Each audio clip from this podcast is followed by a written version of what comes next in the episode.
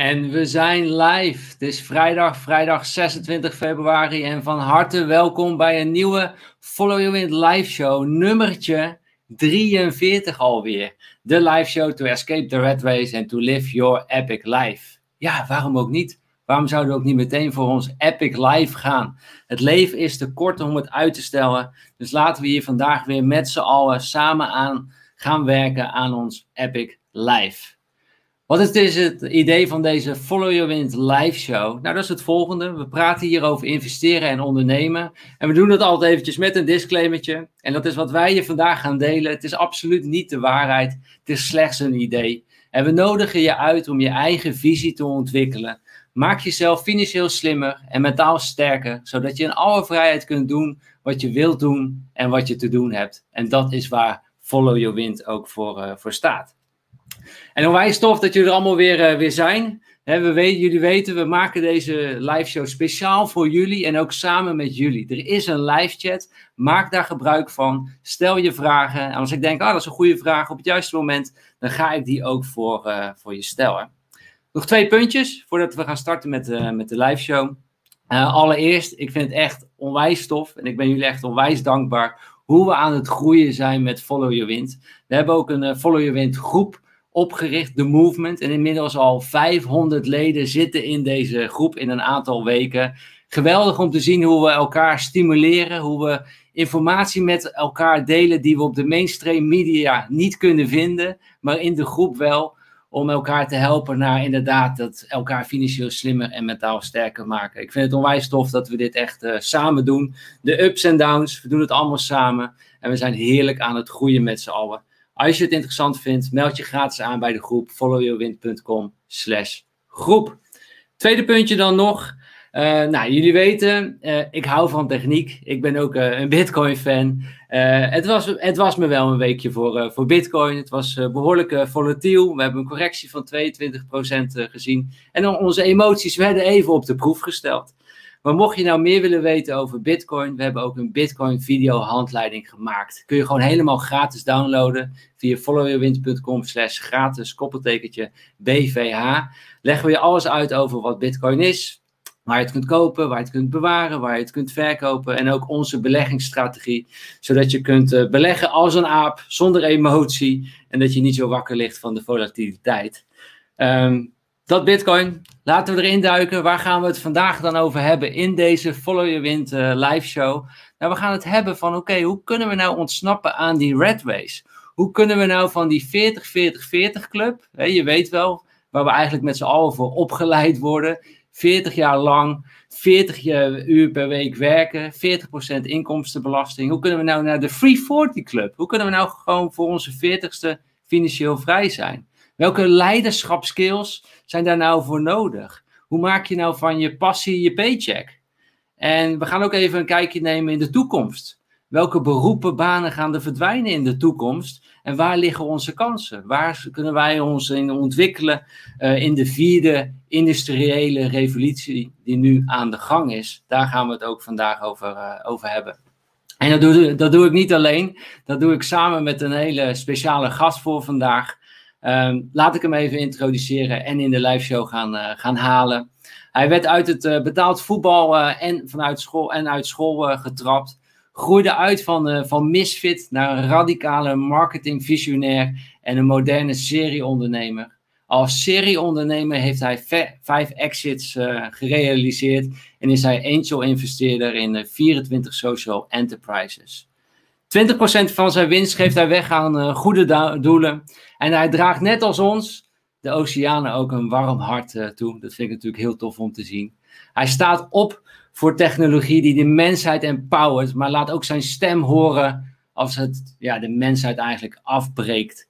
Uh, doet gemiddeld 150 talks per jaar. Uh, bekende merken als Nike, Amazon, L'Oreal, Unilever, de Fortune 500 zij vragen om zijn talks. Ook Richard Branson en Novak Djokovic vragen om hem. Als tv-host heeft hij Max Verstappen geïnterviewd. Ze noemen hem ook wel de Walt Disney van de innovatie. Ik zou zeggen, geef hem een onwijs groot applaus dat hij vandaag bij ons in de Follow Your Wind live show is. En jullie weten hoe jullie dat kunnen doen. Met dat duimpje onder die video geef je het applaus aan onze spreker van vandaag. Abonneer natuurlijk even op het kanaal. Bijna dagelijks een nieuwe video. Een groot en warm applaus voor jawel. Onze gast van vandaag, Igor Beuken. Hi, hoe is Welkom, het? eh, ja, goed. En, uh, Dankjewel. Onwijs, uh, onwijs tof dat je vandaag even tijd voor ons maakt en in de Follow Your Wind live show aanwezig wilt, wilt zijn, Igor. Um, Zin in. Ik, ik, ik, heb iets om je te, aan, aan, jou te laten zien. Ja. En dat kwam vandaag, nee, dat kwam deze week, kwam dat voorbij in jouw Instagram stories. En daarin deelde jij iets wat, ja, waar het hart van mij en van Nicole echt snel van gaat, uh, gaat kloppen. Oh. En ik ben wel heel erg benieuwd ook uh, ja, wat jouw connectie hiermee uh, mee is. Dus laat ik het als eerst eventjes even zien aan ons. Wait a minute, hold on.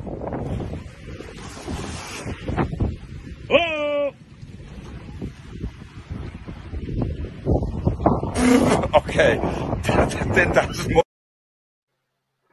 ja. ja. Nog uh, 9.500 uur, Stijn, dan uh, vlieg ik ook.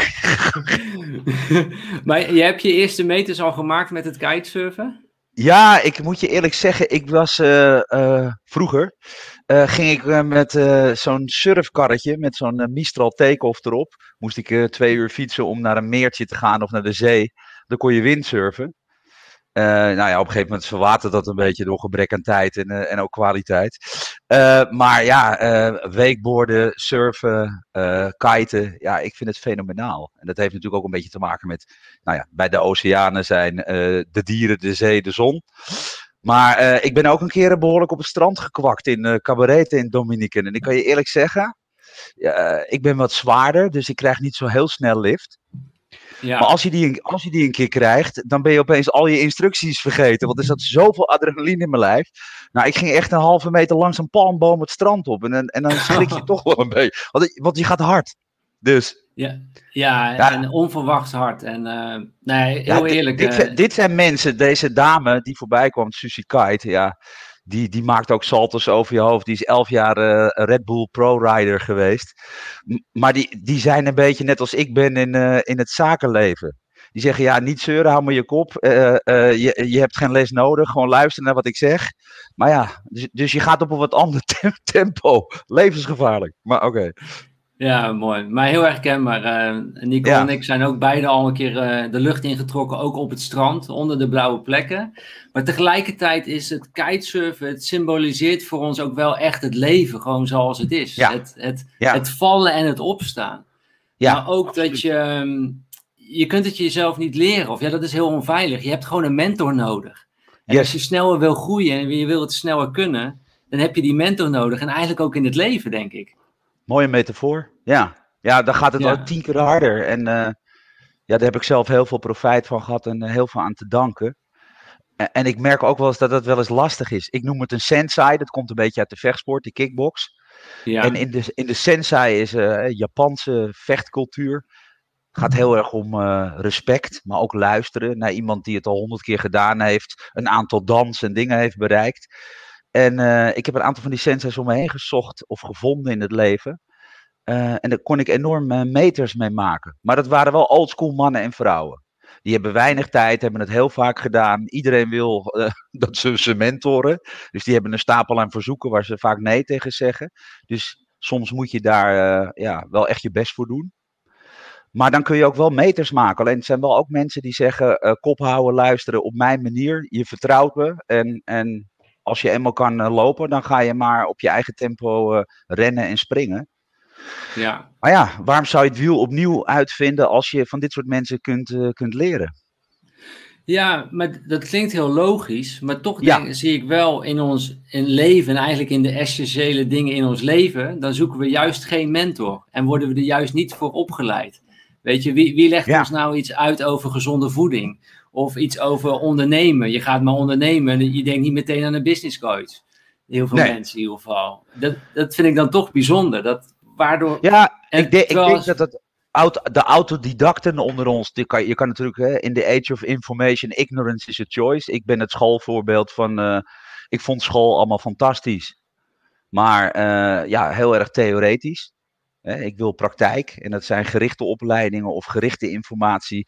je kan tegenwoordig alles vinden. Ik, als er geen YouTube-tutorial voor is, nou, dan is het een heel bijzonder onderwerp. Dus voor de autodidacten onder ons denk ik heel interessant. Maar dan komt er een brei aan informatie, keuzes uh, die je kunt of moet maken, waarvan je nog niet weet wat de impact gaat zijn.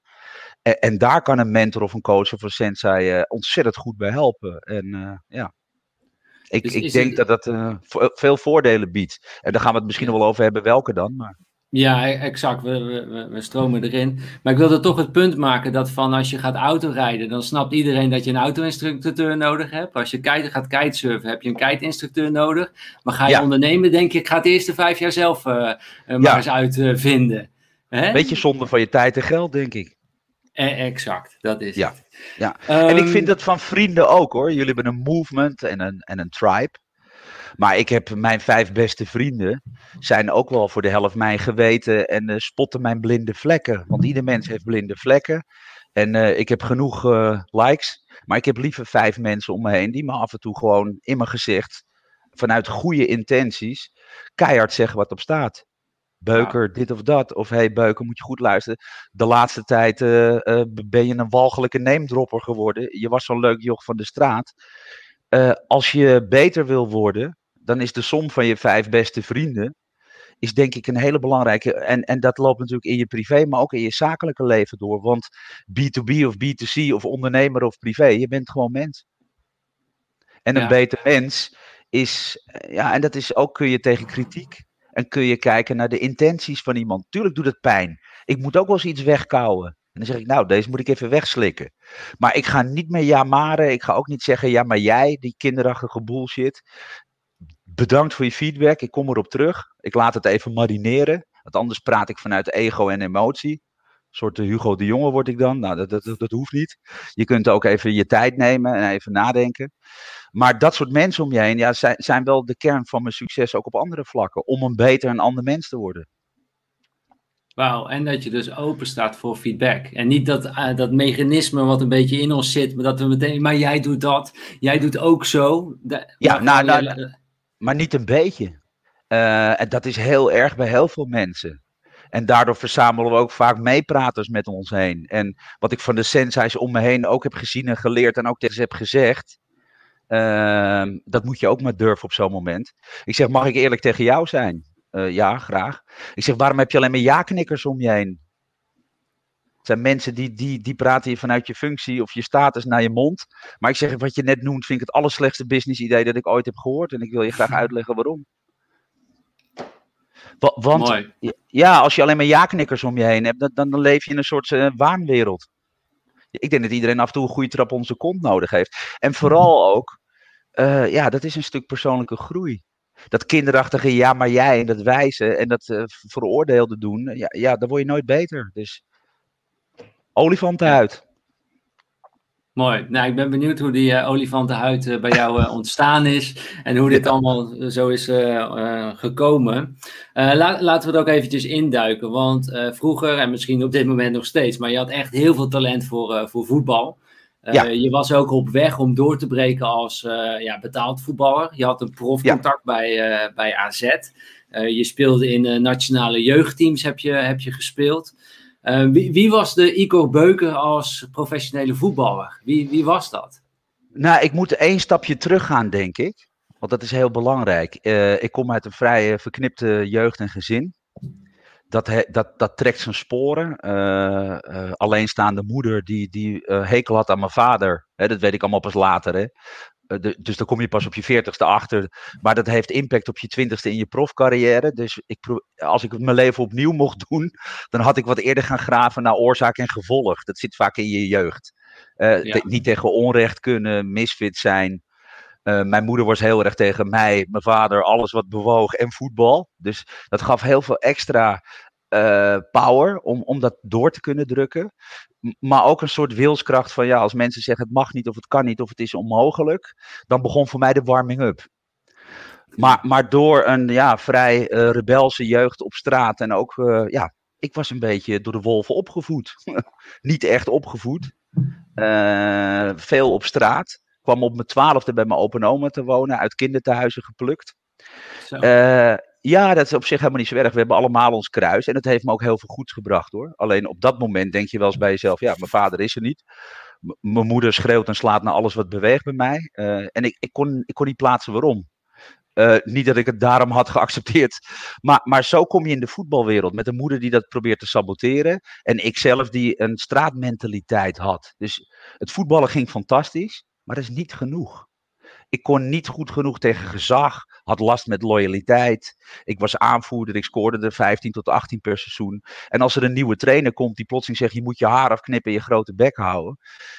Ja, dan ben je als jonge jongen die, die... Ik had vrienden om me heen die zeiden, wat zei die? Sla hem op zijn bek of ga weg, man. Ja, dat is in die wereld... Nee, ja, maar ja, dat is wel als je product van de straat bent en... en dus er komt heel veel bij kijken om, om door te breken. En uh, ik, ik hoor veel mensen die, uh, die halen het niet in topsport.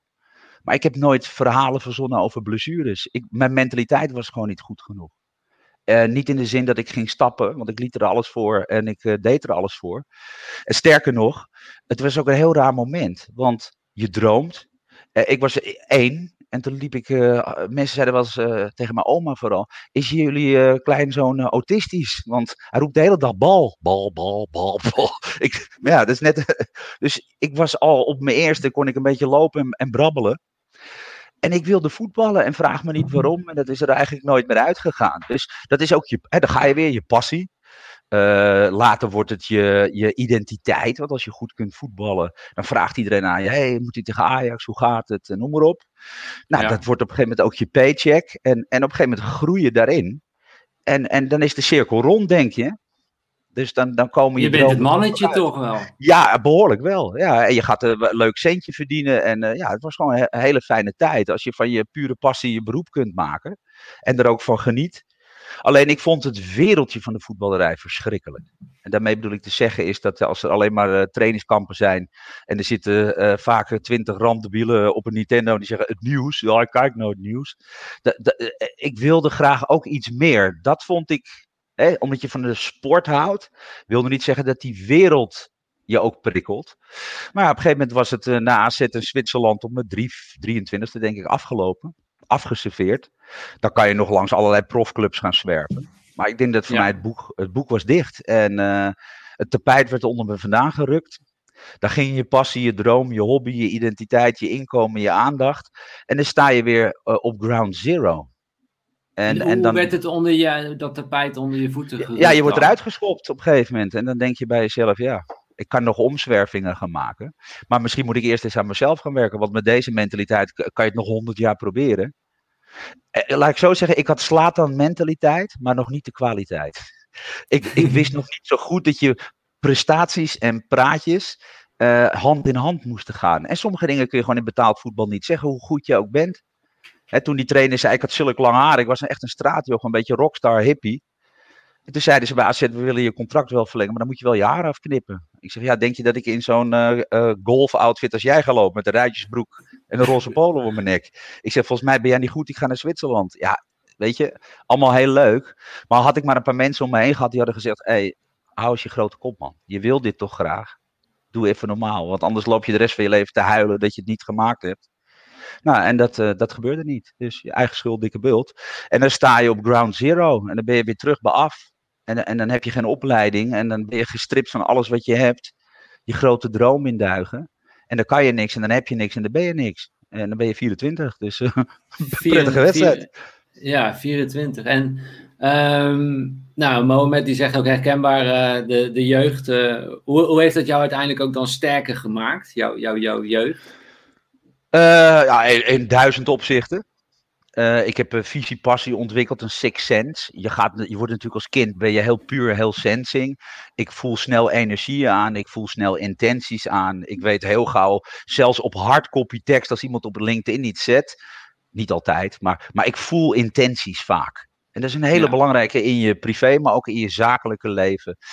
Uh, ja, voor Eentje die ook moeilijk is om te, te, aan te leren. Dat, ja, dat moet je ontwikkelen, zeg maar. Maar dat is niet ja, maar, je maar, uit de boekjes leert. Maar dat, ja, maar, maar dat zeg jij zo mooi in je introductie. Um, ik denk dat, het, dat wij, en dat verbaast me ook nu, uh, en nog even terug te komen, Mohammed was zijn naam, hè? Ja. Sorry, ik beantwoord die vraag half. Maar, maar het heeft me passie, power gegeven, wilskracht, uithoudingsvermogen. Ik kan heel slecht tegen onrecht. Uh, ik vind dat opleiding en kansarme mensen een kans moeten krijgen, daar, daar knok ik voor.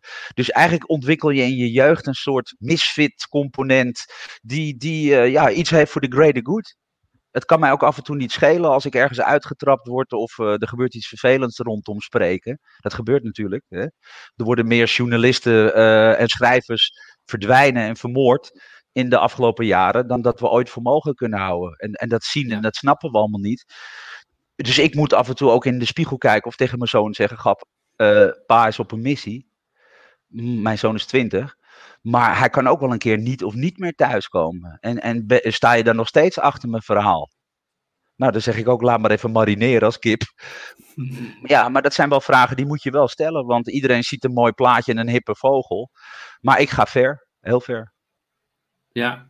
Maar en dat komt ook weer terug op je jeugd. Dat is grappig, want dat, dat weet je natuurlijk allemaal niet. Doordat ik door mijn grootouders ben opgevoed, is een oude generatie met andere normen en waarden, die de Tweede Wereldoorlog hebben meegemaakt. Mensen die in het verzet zaten, mensen die, nou ja, uh, doelen hadden in hun leven groter dan zichzelf. En zich ook af en toe konden wegcijferen voor dingen. Nou, dat klinkt natuurlijk heel altruïstisch en gek.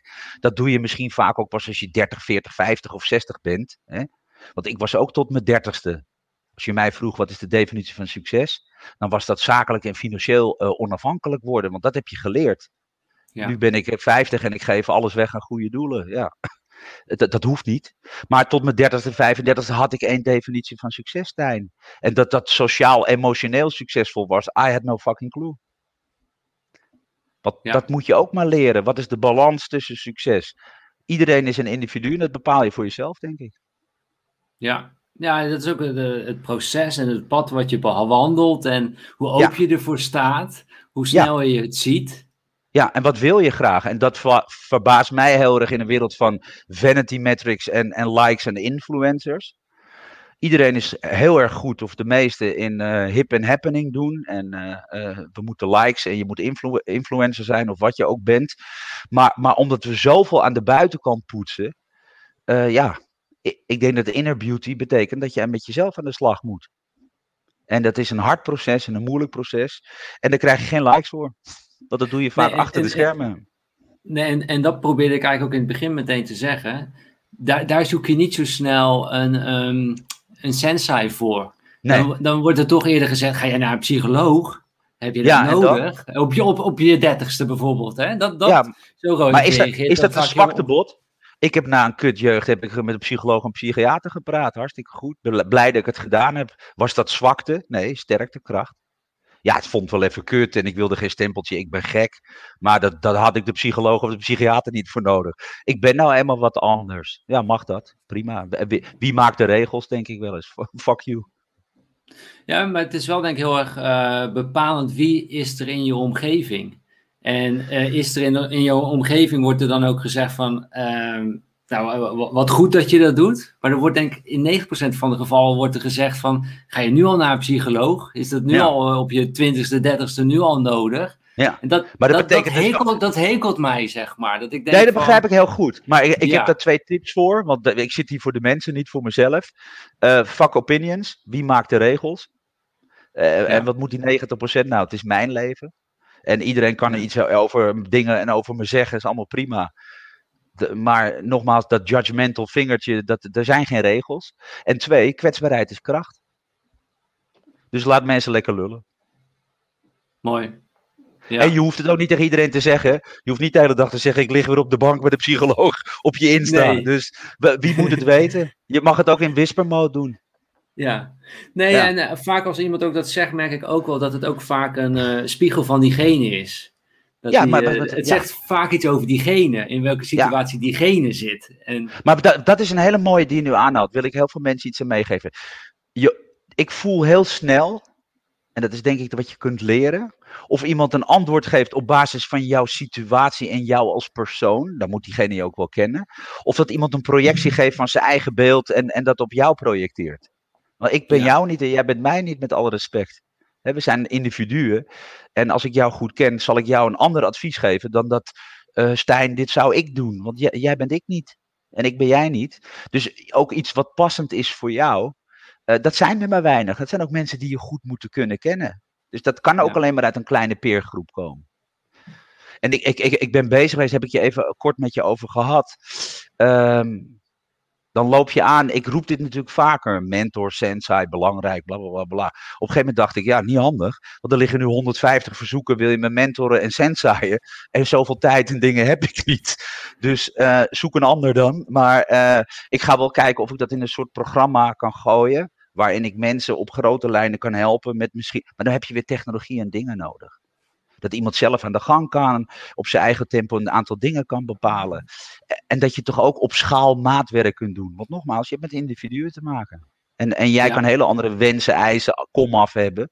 Maar, maar daar, kun je, daar is wel een framework voor. Hè? Wat is je purpose? Wat is je passie? Uh, waar moet je aan werken? Nou, dat is zo te ontdekken. Want, want waarom zijn zoveel mensen op dit moment zo bezig met wat een ander vindt? Betaalt die huur? Nee. Uh, maar, nee, maar uh, ja, je hebt, iedereen heeft een mening. Nou, hartstikke leuk. Ja, exact. Mooi dat we het even hebben aangestipt. Ja, en ik hoop belangrijk. dat het inspirerend is ook voor de, voor de kijkers gewoon. Volg je eigen wind gewoon. Ja. Eens even kijken. Anne vraagt zich af, in hoe, hoeverre werkt het staan voor je woorden en waarden tegen je als spreker? Hoe vind je de balans tussen zeggen wat, je, wat er gezegd moet worden en je positie zetten als uh, publiek figuur? En Anne is zelf ook uh, een spreekster. Uh, ja, goede vraag. nooit last van gehad. Om, omdat ik ben wie ik ben. En als je me niet boekt, doet donder je op. Ik sta bij Facebook op blocklist. Ik ben gearresteerd in Dubai en Istanbul. Omdat dat regime zijn waar vrijheid van meningsuiting wat anders is. Ik weet dat op het moment dat ik daar naartoe ga. ik kijk wel uit, maar ik ben ook ik. En als iemand mij in uh, Istanbul de vraag vraagt: wat vind je van vrijheid van meningsuiting? Dan zeg ik: ben je serieus in Turkije? Is dat een serieuze vraag? Dan ga ik je een serieus antwoord geven. Ik weet ook dat er drie mensen van de inlichtingendienst in de, in de zaal zitten, want die kennen mij en die weten dat ik kom. En uh, daarom zei ik ook in de intro: uh, ik kan ook een keer niet meer thuiskomen. Maar I don't give a shit. Want nogmaals, ik heb een cause en een missie. Ik spreek omdat ik echt ben en ergens voor sta. Mensen zeggen heel vaak, dat is heel mooi, dat is ook een goed antwoord. Ja, maar jij bent al financieel onafhankelijk, dus voor jou is het toch heel makkelijk. Ja, weet je waarom ik financieel onafhankelijk ben? Omdat ik dit al deed voordat ik financieel onafhankelijk was en een, en een nobody. De, eh, maar authenticiteit, Anne, is moeilijk, zwaar. Uh, ik heb de power to be disliked. Uh, ik ben tijdens corona voor alles wat met het K-woord en gaat dood en dat soort dingen uitgemaakt. Uh, ik pak zelf John de Mol en de media aan als ik misstanden zie. Dus ja, uh, ja dan moet je, dat is wat anders dan een leuk praatje houden en gezellige dingen doen en je niet durven mengen op allerlei vlakken. Maar goed, ik zeg wel eens, ik, vind me, ik snap dat het voor veel mensen een rare situatie is. En ik weet ook niet of authenticiteit in deze wereld werkt, want fake news uh, en, en valse beloftes en fake it till you make it uh, is wel schering en inslag. Maar ja, er zijn ook mensen als uh, Malala en Mandela, mensen die hun hele leven op het spel zetten voor. Nou, ik, denk, ik wil niet die kant op zo hard, maar ik heb wel keuzes gemaakt in mijn leven en daar sta ik voor. Met alle consequenties van dien. Ja, dus dat dus is eigenlijk iets bij jezelf vinden, je purpose. En dan als je dat hebt gevonden, je, je ego loslaten en opzij zetten. En, en eigenlijk die purpose boven jezelf stellen. Ja, maar, maar, maar ik denk dat het een heel mooi verhaal is. Ze noemen het ook wel True North Star. Maar ik denk dat heel veel mensen niet weten hoe, wat purpose is. Het wordt wel eens verward met passie of met iets anders. Purpose is een beetje waartoe ben ik op aarde? Waarvoor kom ik mijn bed uit? Waarvoor zou ik mijn leven in willen zetten? Wat is my cause and my belief? Simon Sinek noemt het start with why. Why do you do what you do? Maar dat is voor heel veel mensen moeilijk te vinden. En ik denk dat jonge mensen ook wel eens moeten snappen dat dat in je pad der leven. Ja, ik geloof niet in leeftijdsdiscriminatie. Een jonge iemand kan een oude ziel zijn en, en heel veel oude zielen die ik ken. Ja, nou ja, die, die, die zitten al uh, heel lang achter de geraniums. En die zijn al op hun veertigste gestopt met leren. En die weten alles beter. Dus die maken nooit meer progressie. Maar ik denk dat voor heel veel mensen belangrijk is, hoe vind je je purpose? En wat is dat? En wat als je het niet hebt? En sommige mensen, mijn collega's zeggen, purpose is bullshit. Dat is veel te hoog gegrepen. Uh, je moet gewoon vinden waar je goed in bent of waar je passie voor hebt. Dus er zijn verschillende theorieën. Als je doet waar je goed in bent, heb je kans dat je er goed in wordt. Maar dat het niet geworteld is en overwaait bij tegenslagen. Uh, als je passie hebt, dan vind je het leuk. Hè? En dan is er een hart. En ik ben spreker en een DJ houdt van muziek maken. En nu zeggen mensen zoals in corona, ja, maar ja, ze hebben toch geld zat. Dat is de domste opmerking, echt weer zo'n Nederlandse opmerking. Die jongens zijn allemaal begonnen voor de passie voor muziek. Ja. En die willen mensen vermaken en die houden van muziek. En dat ze daar later toevallig goed in worden en de markt bereid is uh, de, 2, 3 ton per optreden te betalen. Ja, ga je nee zeggen. Maar, dus het zijn allemaal weer van die domme opmerkingen die, die meteen weer jaloers en afgunstig zijn. Maar die jongens zijn begonnen vanuit passie. En dat daar een dikke of een dunne paycheck aan hangt. Dacht je nou echt dat het, als de paycheck wegviel, dat ze wat anders gingen doen? Nee. Die willen muziek maken. En anders gaan ze de studio in produceren.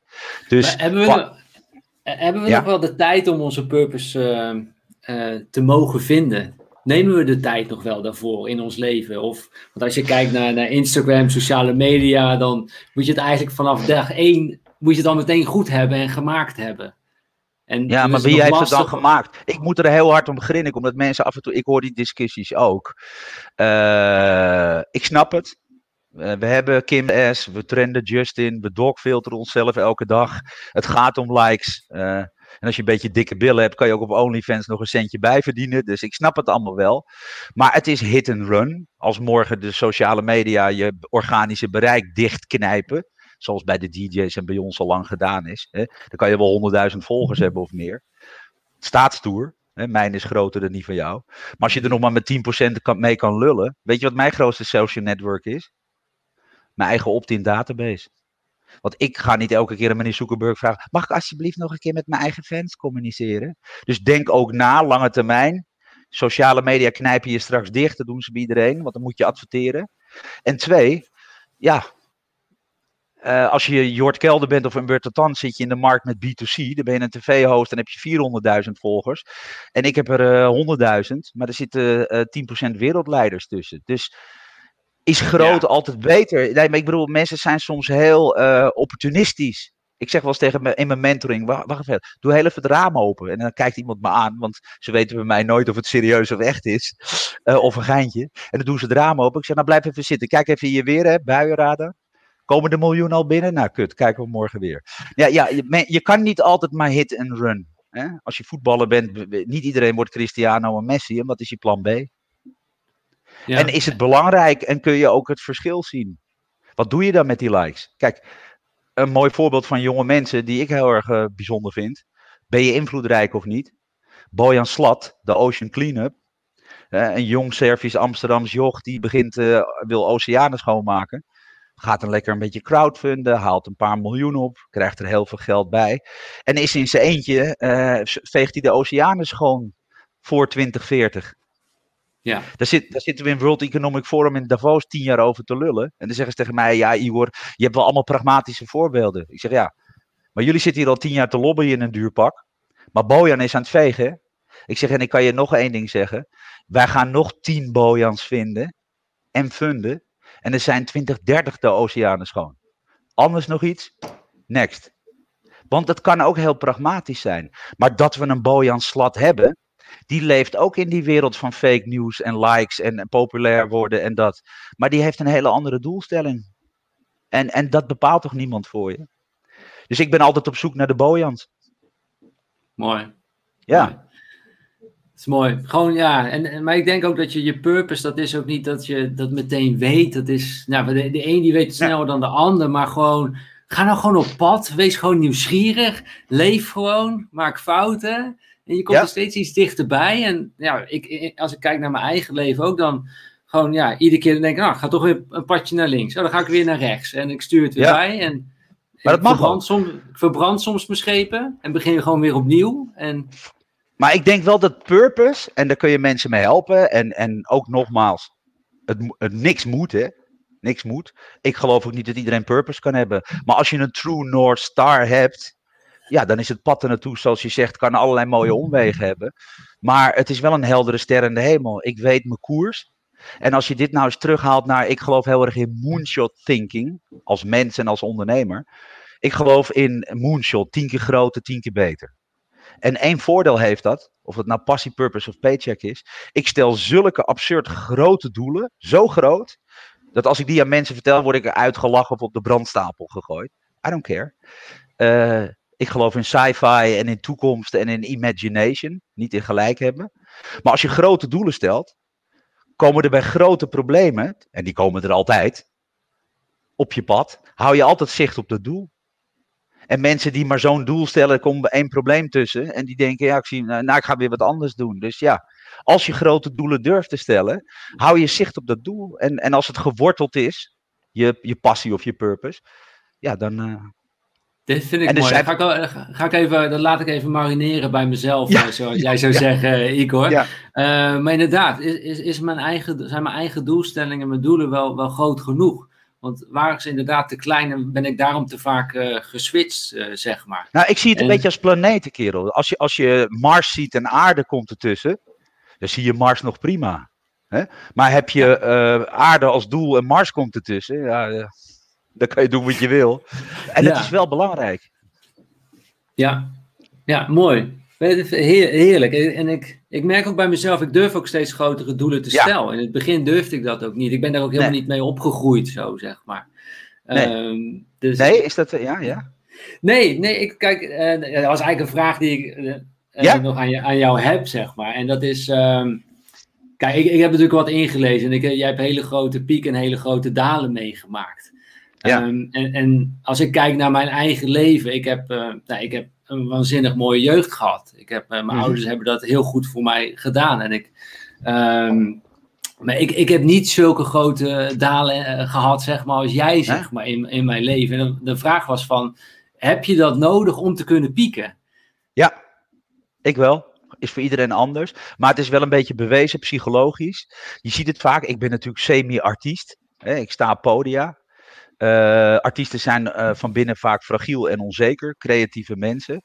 Uh, of je nou Amy Winehouse neemt, George Michael of heel veel van dat soort echte sterren. Ja, ja die, zijn, die, die, die hebben hele diepe dalen. Zo diep dat ze er soms zelfs een eind te maken. En hele hoge pieken. En dat, pre dat predik ik niet. Je kan het ook iets afvlakken. Maar ik denk dat je weerbaarder bent. Dat hoeft niet. Maar ik zie nu wel zo mee, ik noem het patatgeneratie. Dat zijn uh, van, die, van die koters die zijn 16, 17, 18. En dat ligt aan de ouders, niet aan die kinderen zelf. Die kinderen hebben een Vespa en een Montclair en een iPhone 27. En uh, de, de gekste en de duurste noem, de dingen. En die noemen hun moeder ook kut op straat. Uh, maar zulke verwende nesten, dat die komen in het bedrijfsleven of in het echte leven nooit ergens aan de bak. Want niemand wil met die mensen praten. En dat ligt een beetje aan die ouders. Dus ik denk ook dat ja, wat jij van je ouders misschien mee hebt gekregen, is misschien weer hartstikke mooi en een hele stabiele basis. Dus jij kunt jezelf. Ik, ik, heb het ik heb het gewoon een heel, mooi gemiddeld meegekregen. Ja, zeg maar, maar, ja, maar dat is goed. Maar dat betekent ook dat, dat jouw challenge misschien weer ligt in een, in een stukje outside your comfort zone, is waar de magic happens. Kun je, want, maar ik had die stabiele basis niet. Dus ik moest werken aan stabiliteit. Maar ja, je kan bij mij met de gekste dingen komen. Ik, ik, dat, dat, dat past bij mij. Ook mijn levensstijl is, is ietsje meer uh, ja. rockstar-achtig. Burning Man meets Ted is uh, hoge pieken, diepe dalen. Maar dat, dat past ook bij mij. Ik ben geen type voor een flatline. Maar nogmaals, er is geen goed, geen fout. Als, je, als, het, als het je echte kern is. Maar uh, outside your med, uh, comfort zone is wel waar de magic happens. In alles in het ja. leven. Ja. Durf je risico's te nemen, durf je dingen te doen die je niet kunt, durf je Hè? En daar, ja, daar. Ik, en, en, en daarin vind ik dan wel weer iets bijzonders. Als ik dan uh, terugkijk op dingen in mijn leven. Nou, heb ik best wel ook weer bijzondere dingen gedaan. Weet je. Ik ben als student begonnen als ondernemer. Uh, ja. Sinds 2007 100% online. Nou, dat is 2007. On, online klanten aantrekken gewoon. Hè? Ik, ja. uh, we waren drie maanden in Argentinië. Gaven in 2010 gaven we webinars al. Ja. Zo, mijn eerste huis wat we gekocht hebben was niet in Nederland, maar in Spanje. Dus, ja, ja. dus stiekem doe ik wel weer gekke dingen. maar ik voel maar... mezelf gewoon heel. Kijk, jij bent gewoon Burning Man en al, ziet er zo snap je gewoon. Ja, ik, maar ik, ik ben, ben niet die artiest. Nee, maar ik denk, nee, maar dat hoeft ook niet. Er is geen goed of fout. Als je maar zo dicht mogelijk bij jezelf bent. Ja, dat, dat, je, dat je, ja, maar, maar ook zoveel mogelijk, opgezette momenten, uh, durft uit die. ja, die uit die comfortzone is, is ontdekken, exploren. Daar zitten je learnings, je fouten, je groei. En ik merk ook wel eens, uh, met de mensen die ik om me heen heb, die hebben een hele andere kijk. Daar leer ik weer veel van. Ik, ik sprak er één keer een paar jaar geleden op een congres. Uh, en backstage dacht ik, oh fuck. Dat is Elon Musk natuurlijk. En die kwam aan, die zei: Hey, are you next? En blablabla, heel aardig. Ik stond nog een beetje. Uh, toen zei ik: I have one question.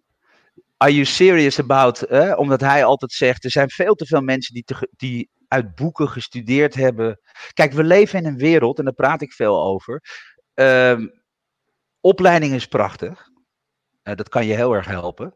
Maar we leven wel in een wereld waarin we uh, nu, via de industriële revolutie, alles gaat sneller, digitalisering. We zien nu, komende 30 jaar, meer veranderingen in de maatschappij dan de afgelopen 300 jaar. Ja. exponentiële technologie betekent boef. Zelfrijdende auto's. Straks bestuur ik een drone met mijn mind. In China klonen ze al honden, katten, kippen, paarden en mensen. Uh, technologie kan veel. Daarom spreek ik er veel over. Wat willen we? Wat zijn onze ethics, morals, values, wetten? Hoe ver mag dit gaan? Maar dat betekent ook dat je exponentieel kunt groeien nu. En, en dat zijn allemaal dingen, heel simpel.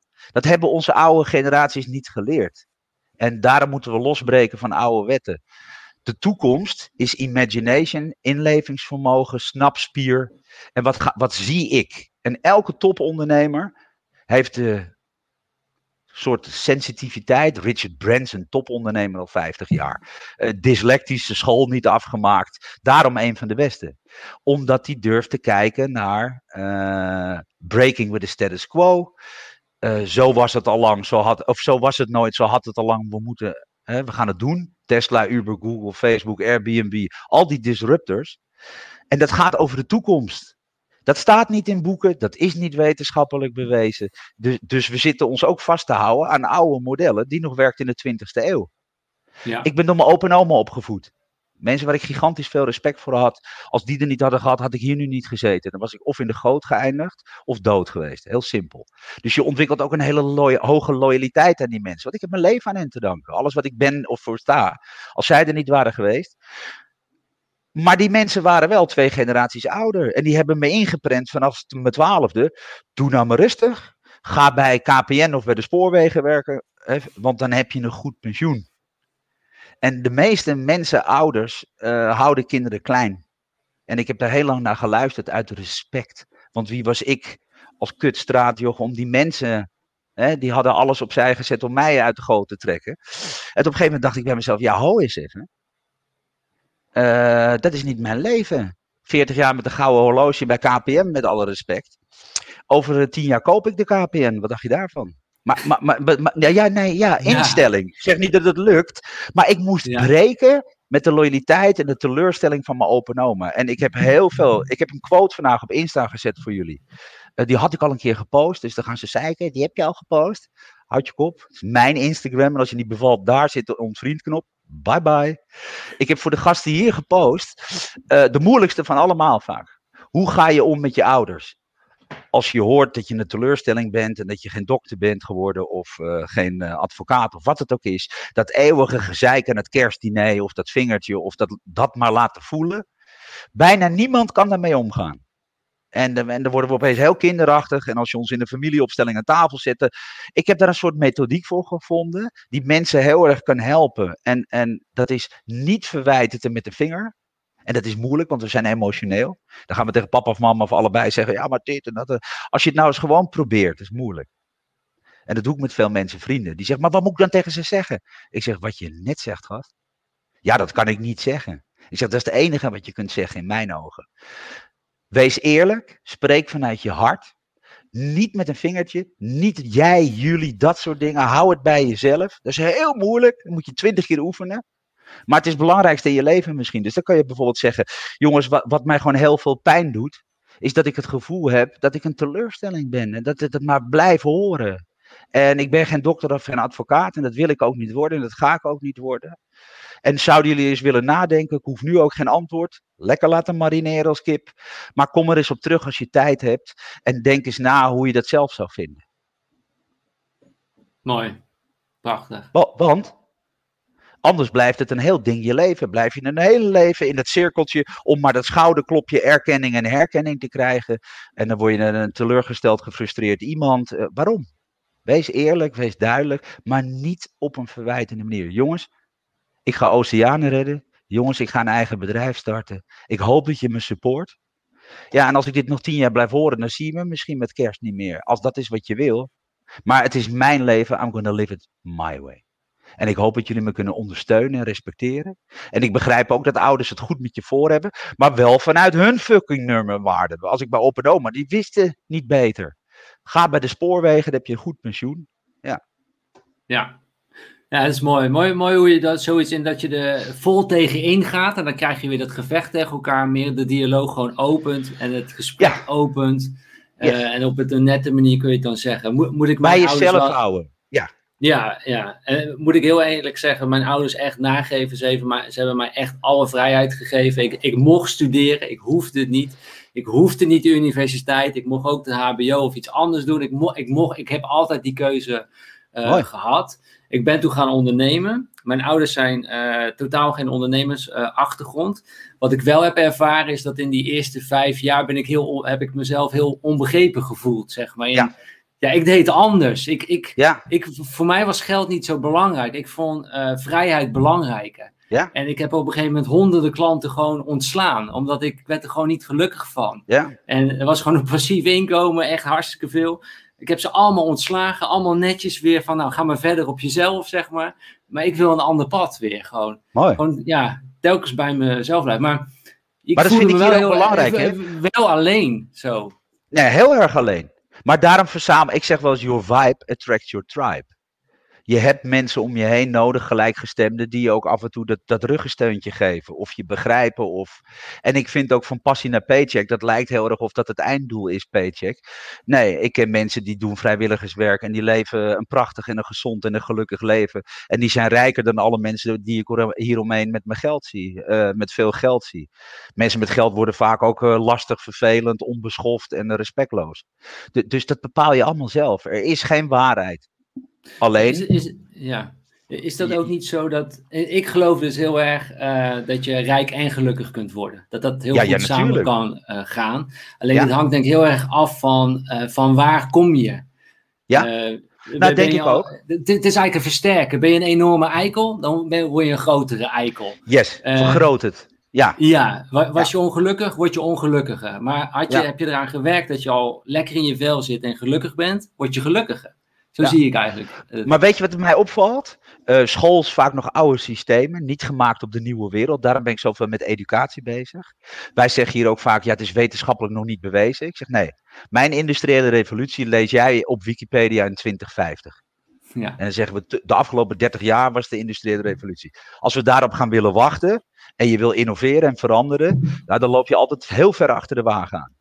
Dus je moet ook de, de, de audacity hebben en de power om los te kunnen breken van wat gepast is in de maatschappij. Maar ik hoor ook al 25 jaar, eh, ben je niet bang dat je overblijft? Ik zeg, eh, nee, oh, hoe bedoel je? Nou, wij zijn al getrouwd, hebben we al kinderen, veel jonge mensen. Ik zeg, nee, want de helft is alweer gescheiden op hun 35ste. Dus uh, oh, zie je, er zijn geen regels. Wat past bij jou? En de maatschappij heeft een beeld. En je ouders hebben een beeld. En tegenwoordig heeft social media een beeld ja, waarom laten we ons zo beïnvloeden? Zijn we allemaal met die externe factoren bezig? Work on you, not them. Mooi, mooi. En, maar daarom dat ik het wel vroeg aan jou, Igor, is dat je, als je eigenlijk gaat kijken hoe ons systeem in elkaar zit, en ook het schoolsysteem, maar ook hoe de omgeving denkt, dan wat we uiteindelijk krijgen, niet die pieken en die dalen. We krijgen eigenlijk een heel gemiddeld leven waarin je net genoeg hebt, maar je hebt altijd weer tekort daar, daar worden we eigenlijk voor, voor opgeleid. Weet je, mensen van, nou, ik heb het wel goed en ik, ik werk me wel helemaal te pleuren, hè, maar dat accepteren. Ik zie mijn kinderen weinig, maar ik heb wel die auto en dat huis, ik heb het wel goed. Ik heb niet te klagen. Maar altijd van zo, weet je, ik, ik heb niet te klagen, ik heb het prima. Ik heb het, maar daar wordt wel de mainstream, 90% wordt daarvoor voor, voor opgeleid. En, maar dat is misschien ook goed, want 90% is misschien ook wel zo. Ja, dat is ook goed. En, en de, de, grap is, ik weet dat ik in mijn talks, kan je nagaan hoe, hoe dun de spoeling is. Uh, 2 tot 2 procent wil dit, kan dit en heeft mijn tools en insight nodig en de visie en het lef om te kunnen veranderen en die risico's te nemen. Hè? Dat gaat vaak over cultuur, mentaliteit en mindset. Waarom denk je dat de hele corporate wereld omdondert? Kodak, Nokia, Toys R Us, ze gaan allemaal omdat het oude, arrogante eikels zijn van mijn leeftijd of ouder, die alles beter weten. Ik heb al tegen John de Mol gezegd, ik vind je een fantastische ondernemer. En ik heb absoluut geen hekel aan televisie. Maar als je 15 jaar roept, Netflix is een hype en YouTube zijn catvideo's, dan heb je wel een, eh, een, eh, een dingetje gemist. Dat heet het internet en de nieuwe wereld. En nu koop je Stuk TV, een YouTube kanaal. Ja. De, maar, maar, dat heeft allemaal te maken met uh, gewoon arrogante eikels zijn, heel kort gezegd. Want, want, we denken dat we het beter weten en, en dat, dat heeft een oude generatie vaak, vind ik. Ik weet als geen ander ik kan jonge mensen wat leren. Maar wat dacht je dat ik van jonge mensen kon leren? En dan moet je voor openstaan en feedback willen ontvangen. En, en dat zijn gasten, dat zijn digital natives. Die, die, ik, ik, ik, ik zie ouders met kinderen op straat, dat vergeten wij wel eens. Hè? Koters, 4, 5 jaar. Generation Alpha noemen wij het in marketing. De jonkies. Na Generation Z. Nou, Generation Z had al een aandachtspannen van een nanoseconde. Die swipen alles weg dat is ongeveer, uh, de millennials kunnen zich acht seconden focussen, een goudvis negen. De, maar die jonge generatie, de klant van morgen. Ik hoorde laatst een vrouw op, uh, hier op straat zeggen: eh, nee, nee, nee, nee. Die, dat, dat jongetje dacht dat hij uit de App Store kwam. Die dacht dat hij gedownload was in plaats van geboren. ja, ja, ja. Maar leg jij het maar eens uit. Nou, je komt van de ooievaar. Alsof dat, dat is een verhaal uit het jaar Kruik. En ik was 24, toen had ik voor het eerst een internet-PC. 24. Ja fucking kansloze generatie. Dus waarom zou ik jonge mensen niet willen luisteren die hele andere beelden of ideeën hebben? Je moet toch tweewegverkeer hebben? Ik zeg ook binnen bedrijven, als je niet een screen age board of advisors aanneemt, dat is natuurlijk geen grap, maar een soort virtueel testpanel of een echt testpanel, schermjongeren, screen agers, die gewoon zeggen, nou, je, je mobiele presence is dramatisch, dat is kut, dat is kut. Als je met ons zaken wil doen, never. We swipen je weg en je komt nooit meer terug. Ja, luisteren. Ja, mooi.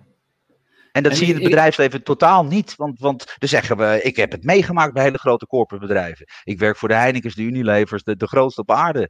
Hebben ze vier strepen op een jas? En dan zeggen ze tegen een junior brand manager: Ja, maar luister even, eh, eh, eh, wij doen het hier al twintig jaar zo. Oh. Dat is de meest killing phrase voor innovatie die ik ooit gehoord heb. Dan ben je al dead man walking. En je mentaliteit en je cultuur is ook zo dat je iedereen monddood maakt, omdat jij vier strepen hebt. Daarom nog een keer.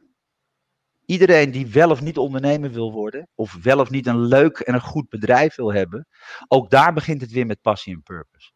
Want iedereen zoekt tegenwoordig nog een job op basis van vacature, functie, dit kan ik, dit is mijn opleiding. Dus nou kan ik, ben ik eh, administrateur of finance medewerker. Dan kan ik bij 100 bedrijven aan de gang. Kies ik dan voor die 100 euro bruto meer per jaar? Of ga ik eens kijken, dit is mijn DNA, matchmaking. Dit is, ik pas, ik pas nou dat kun je wel zien. Ik, ben, uh, in mijn, ik verkocht uh, drie van mijn bedrijven aan uh, WPP Groep M. Het grootste medianetwerk ter wereld, 200.000 FTE's, werknemers, Nasdaq genoteerd, miljardenbedrijf. Daar kwam ik met mijn drie bedrijven in, 100 man. Hè? Pirates of the Caribbean in de Royal Navy. Daar moest ik elke ochtend om 8 uur met een wit pak uh, appel geven. En om 6 uur kwam de bewaking ons eruit gooien. Dus zei ik, vriend, mag ik iets vragen? Je lijkt een aardige vent, heb je kinderen? Hij zei ja. Ik zeg, als je die nog een keer wil zien, zou ik hier niet meer komen, want we zitten op drie hoog. Ik zeg, ik snap dat het in de Royal Navy moeilijk is, maar wij werken hier gewoon de hele nacht door als we dat willen. En nou, eruit. maar dat is, je komt in een corporate wereld die heel anders is. En als je een goede, leuke werkgever wil hebben, dan moet je ook kijken eerst naar wat is de DNA. En dat, eh, wat is het een corporate, een familie, een leuk bedrijf? Wat is de cultuur, de mentaliteit? Die matchmaking, en dan ga je bij die vijf bedrijven kijken of je daar je vacature of je functie kunt uitoefenen voor 100 euro bruto meer. Maar als je een serieuze relatie wil op werk of in je leven, dan, dan moet je iets andere matchmaking doen. En dat is vooral op cultuur. En dat die functie en die vacature goed uitkomt, ja natuurlijk. Maar waar wil je werken en waarom? Dus toch weer naar binnen kijken. Gewoon oh, weer. Yes. Uh, yes. Ja, en ik, ik begrijp deze vraag ook wel van Sofie. Hè? Ik vind het ook wel weer lastig hoor. Jezelf vinden en je passie vinden en waar je voor staat. Waar, waar, waar begin je? wil ik nog iets aan toevoegen. Want ik denk dat er heel veel kijkers zitten dat ze in, in dat stramien zitten van waar, je, waar we voor opgeleid zijn. Je, je zit er telkens een beetje tussen van, nou, je hebt het heel goed, dan wat minder, maar het wordt nooit, nooit diepe dalen. Dan word je weer omhoog getrokken. Zo, en dan, voordat je het weet, ben je 70, weet je. En dan is het leven voor, voorbij. Maar in die tijd voelen mensen wel, ik wil iets anders. Ik, ik voel het ook, maar ik durf het niet. Hoe, nee, oké. Maar, maar, wacht even. Want, want uh, er werd net een vraag gesteld, belangrijk. Uh, Hoe vind je dan purpose is een moeilijke? Dat komt misschien later en dat hoeft ook niet. Hè? Ik zeg ook niet, we moeten allemaal Mandela worden of Malala. Dat zeg ik niet. Je hoeft ook niet allemaal oceanen te redden. Maar ik zie bij elke start-up in de wereld, als je niet iets goed terugdoet voor mensen en maatschappij, krijg je het zwaar. Vraag ook investeerders tegenwoordig om. Als iemand bij mij komt en die zegt: Ja, ik ga winst maken, maar ik ga uh, de, de maatschappijen of olie of oceanen of de lucht vervuilen. Uh, people, planet, profit. Dus passie en purpose is daarin handig. Als je geen passie hebt, ja, dan zou ik maar eens achter mijn oren krabben. Waar, waar word je blij van? Wat makes me really tick? Dan is dat de mooie zoektocht. En de volgende stap is: kun je van je passie ook je paycheck maken? Nou, dat is, wat, dat is niet altijd het gegeven. Dat zou kunnen, hè? maar dat geldt voor DJ's. Word je er goed in? Je kan ook een DJ zijn die, die uh, eh, 100 kicks per jaar doet voor 500 euro. En dan moet je er een baantje bij zoeken. Moet je het dan niet doen? Bepaal je toch zelf? Word je er blij van? Uh, en als je uh, niet een passie hebt, dan ga je het gewoon doen waar je goed, van wordt, goed in bent. En, en een passie kan je ook in je hobby doen of in je weekend. er is geen maar ik, denk dat, ik, ja, ik denk dat het wel belangrijk is, is dat je weet waar je happy en blij van wordt. Kun je daar ook je werk van maken? Maar eigenlijk draai jij iets om. In plaats van ja. waar we voor opgeleid worden, is van je gaat, uh, nou, op een gegeven moment ga je gewoon naar je paycheck kijken. En dan, dan kijk je eigenlijk nog wat er overblijft van je purpose. En jij, jij draait ja. het eigenlijk om van wat is mijn purpose en, en, kan daar nog een paycheck tegenover staan. Dat is mooi meegenomen. Dat is, nou, ik denk dat je als een maandje ernaast. Nou ja, ik denk dat purpose niet alleen met paycheck te maken heeft, maar ook met wie ben ik als mens en waar sta ik voor? Welke onderwerpen kiezen, welke keuzes maak ik in het leven? Uh, wat, wat ga ik doen met mijn tijd en waarom? Uh, en van passie word ik heel blij. Uh, ik doe allerlei leuke dingen die me op verschillende momenten blij maken. Ja, en kun je daar eventueel een combi van maken in, in ook dat, je, dat je van je passie je werk maakt. Of een deel. Dat mag ook deels. Hè? Ik zeg tegen heel veel jonge ondernemers. Er is geen en-of, er is en, en, en, en. Als jij wil starten met iets wat je leuk vindt en het wil ontdekken, ga dat erbij doen. Blijf nog werken twee, drie dagen in de week. Heb je uh, spek op je botten. Geeft minder financiële druk. Sommige mensen kunnen niet tegen financiële. ik ben iemand die denkt, nou ja, de dood of de gladiolen. Als ik ga, dan ga ik all in or nothing. En als ik klap, dan klap ik ook hard. Dan ga ik heel hard op mijn mijl. Dat is ook gebeurd. Maar als, ik, nee, maar als ik ga, ga ik ook hard. En dan schiet ik er ook voorbij. Kijk, we leven in een wereld waarin de madmen, ik noem ze even Elon Musk, uh, Jeff Bezos, Richard Branson, oude mannen, maar new school ondernemers, die vliegen back-to-back met NASA. Laat je niks wijsmaken dat iets niet kan. Alles kan. En een moonshot is voor mij ook een posé. We zijn bezig met Mars. En, en, en dit, dit, als je dit, en het als ik dit had verteld vijf of tien jaar geleden, dat deed ik. Dan word je voor gek verklaard, afgefikt. Dat is een complete idioot. Wat weet hij nou? Heb je hem weer? Zweefteef. Nou ja, je kent het. Maar het gebeurt. Science fiction, Hollywood denktanks, grote ondernemers, alle succesvolle mensen om ons heen die echt succesvol zijn, of het nou is in de wereld beter maken, uh, hebben een purpose en een doel. En, en doen ook wat ze leuk vinden. En dat gaat tien keer sneller dan wij allemaal denken. Dus wat is gek? Ik vind het gek dat als ik voorspel in de auto-industrie al 15 jaar bij alle grote automerken, over een aantal jaar is het Tesla en die komen uit je dode hoek en die zijn straks zo groot qua market cap en qua innovators die die partij een warm hart toedragen. Dat gaat je echt pijn doen. Ja, ja, ja, ja. Er stonden mensen met de Tesla Model S, 100.000 dollar. Die hadden ze nog nooit gezien. Je kon niet eens proefrijden. Er stonden duizenden mensen in de rij om die auto te mogen afnemen. Iedereen heeft ze uitgelachen, de hele auto-industrie. En nu is de market cap van Tesla, de, de waarde van Tesla, de waardering, is hoger dan acht automerken bij elkaar opgeteld. Waarom? Al die automerken doen het, die zeggen we doen het hier al 40 jaar zo. Dat is de doodsteek voor innovatie. Maar ook voor jezelf.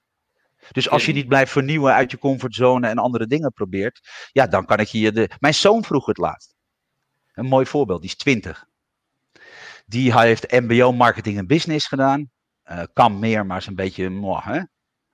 gestopt met voetballen, want die zit in zijn PlayStation. nogmaals, dit zijn waardeoordelen van een oude man. Hij moet het lekker zelf doen. Misschien komt hij er wel op een hele andere manier uit. Ajax heeft tegenwoordig ook een, een, een voetbal academy met gaming en FIFA. Ja. Uh, nogmaals, laat Pa maar even zijn kop houden. Het, het is nou helemaal anders. Uh, alleen, die stelt één vraag. Ik zeg, ja, ben je nou serieus bro of niet? Hij zegt, ja, moet ik nou mijn HBO toch doen of niet? Uh, vraag je dat aan mij? Ik zeg, ik weet dat je een beetje aan het werk bent. Je hebt nu al wat centen geroken. En dan kan hij dure schoenen en een bril kopen. Het is natuurlijk ook een beetje kind van zijn vader. Hij wil er af en toe stoer uitzien. Ik zeg, maar als dat het is, dan moet je nu stoppen. En dan doe je geen HBO. Hij zegt, ja, maar wat zou jij doen? Ik zeg, ik zou rekenen. Hij zegt, hoe bedoel je? Ik zeg, nou, uh, je, je, bent 20, 40 jaar aan het werken in MBO. Is 40 keer, uh, zullen we zeggen, 40.000 euro bruto per jaar. Dus 1,6 miljoen in je leven, bruto, even naar paycheck. Ik zeg, en als je HBO doet, dan wordt het 3,2 miljoen, dan verdien je het dubbele. Ik zeg, aangezien jij nog een dure smaak hebt met je schoenen en je brilletjes, zou ik die drie jaar afmaken? Ik zeg, maar zoek het uit. Daar had hij nog nooit over nagedacht. Financial planning, de toekomst. Ik zag opeens die hersens kraken. Ik zeg, je kan ook gaan ondernemen, vriend. Fuck school. Maar, maar ik zeg, bedenk goed waarom je doet wat je doet. Nou, die zie je dan kijken. Die ging rekenen. Denk je echt dat dat bruto salaris zo'n verschil is? Ik zeg, nee, dat weet ik. Ik zeg, je pa heeft drie bedrijven gehad, hè, vriend. Die heeft die salarissen betaald. Het is geen grap. Maakt ook niet uit. Maar dan moet je iets minder vaak op je bril gaan zitten of minder dure brilletjes kopen. Het is net wat je wil. Maar ja, die moet zichzelf ook ontdekken en hij zoekt het maar uit. Ja, dat is, dat is mooi. Ik hoef niet mijn, leven, mijn leven op hem te projecteren. Dat, dat, dat ben ik geneigd te doen, want ik heb het goed met hem voor. Maar dan word ik net als mijn ouders of mijn grootouders. Maar er was nu één verschil. Hij vroeg erom. En dat is het moment waar je het wel kunt zeggen. Ja, ik kan alles zeggen. Want ik, ja, maar hij, hij, hij, ja, maar ook, ik, ik ben nou niet echt het, ik ben niet echt de type die, die wacht tot je iets vraagt, zeg maar. Nee, oké. Maar dat kan misschien averechts werken, want dan staat diegene ja. er ook niet open. Ja, moet hij weten. Hoeft ook niet. Het is, het is maar een goed bedoeld advies. Ik kom met goede intenties. Gooi het opzij. Ja, mag ook. Ja, ik, ik wil nog heel even terug naar iets in jouw uh, verhaal, ja? uh, Igor. En dat is, uh, we hebben het eigenlijk helemaal niet meer afgemaakt, omdat we in zulke leuke gesprekken al raakten. Maar je was, je was 24, je was van de betaald voetbal afgetrapt. geen opleiding, ehm, geen inkomen, geen paycheck. Hoe, hoe ben jij jouw shit gewoon weer bij elkaar gaan rapen en hoe heb je dat opgepakt? heb je dat zelf gedaan? Zijn er mensen in je leven geweest? Hoe, hoe is het vanaf dan uh, gegaan? Nou, dat is een hele goede vraag. Uh, ik ga hier wat korter doorheen.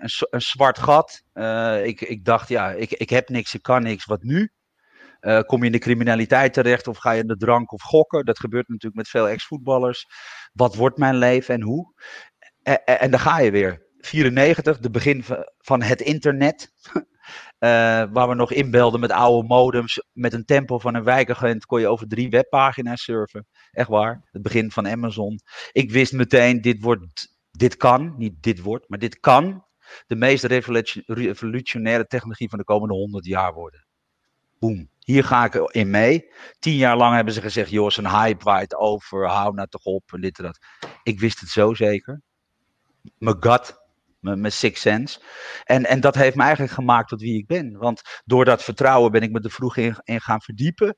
Heel vroeg de mogelijkheden gezien. Ik heb een digitaal DNA. Ik snap IP, ik snap technologie. Uh, daar ben ik mee opgevoed, mee uh, opgegroeid. Uh, ik zie heel veel modellen, ik, ik, ik kan door. En, en dat heeft me eigenlijk teruggebracht in, in een soort. ik ben gaan leren, gericht, gaan ondernemen marketing gaan doen voor drie grote bedrijven.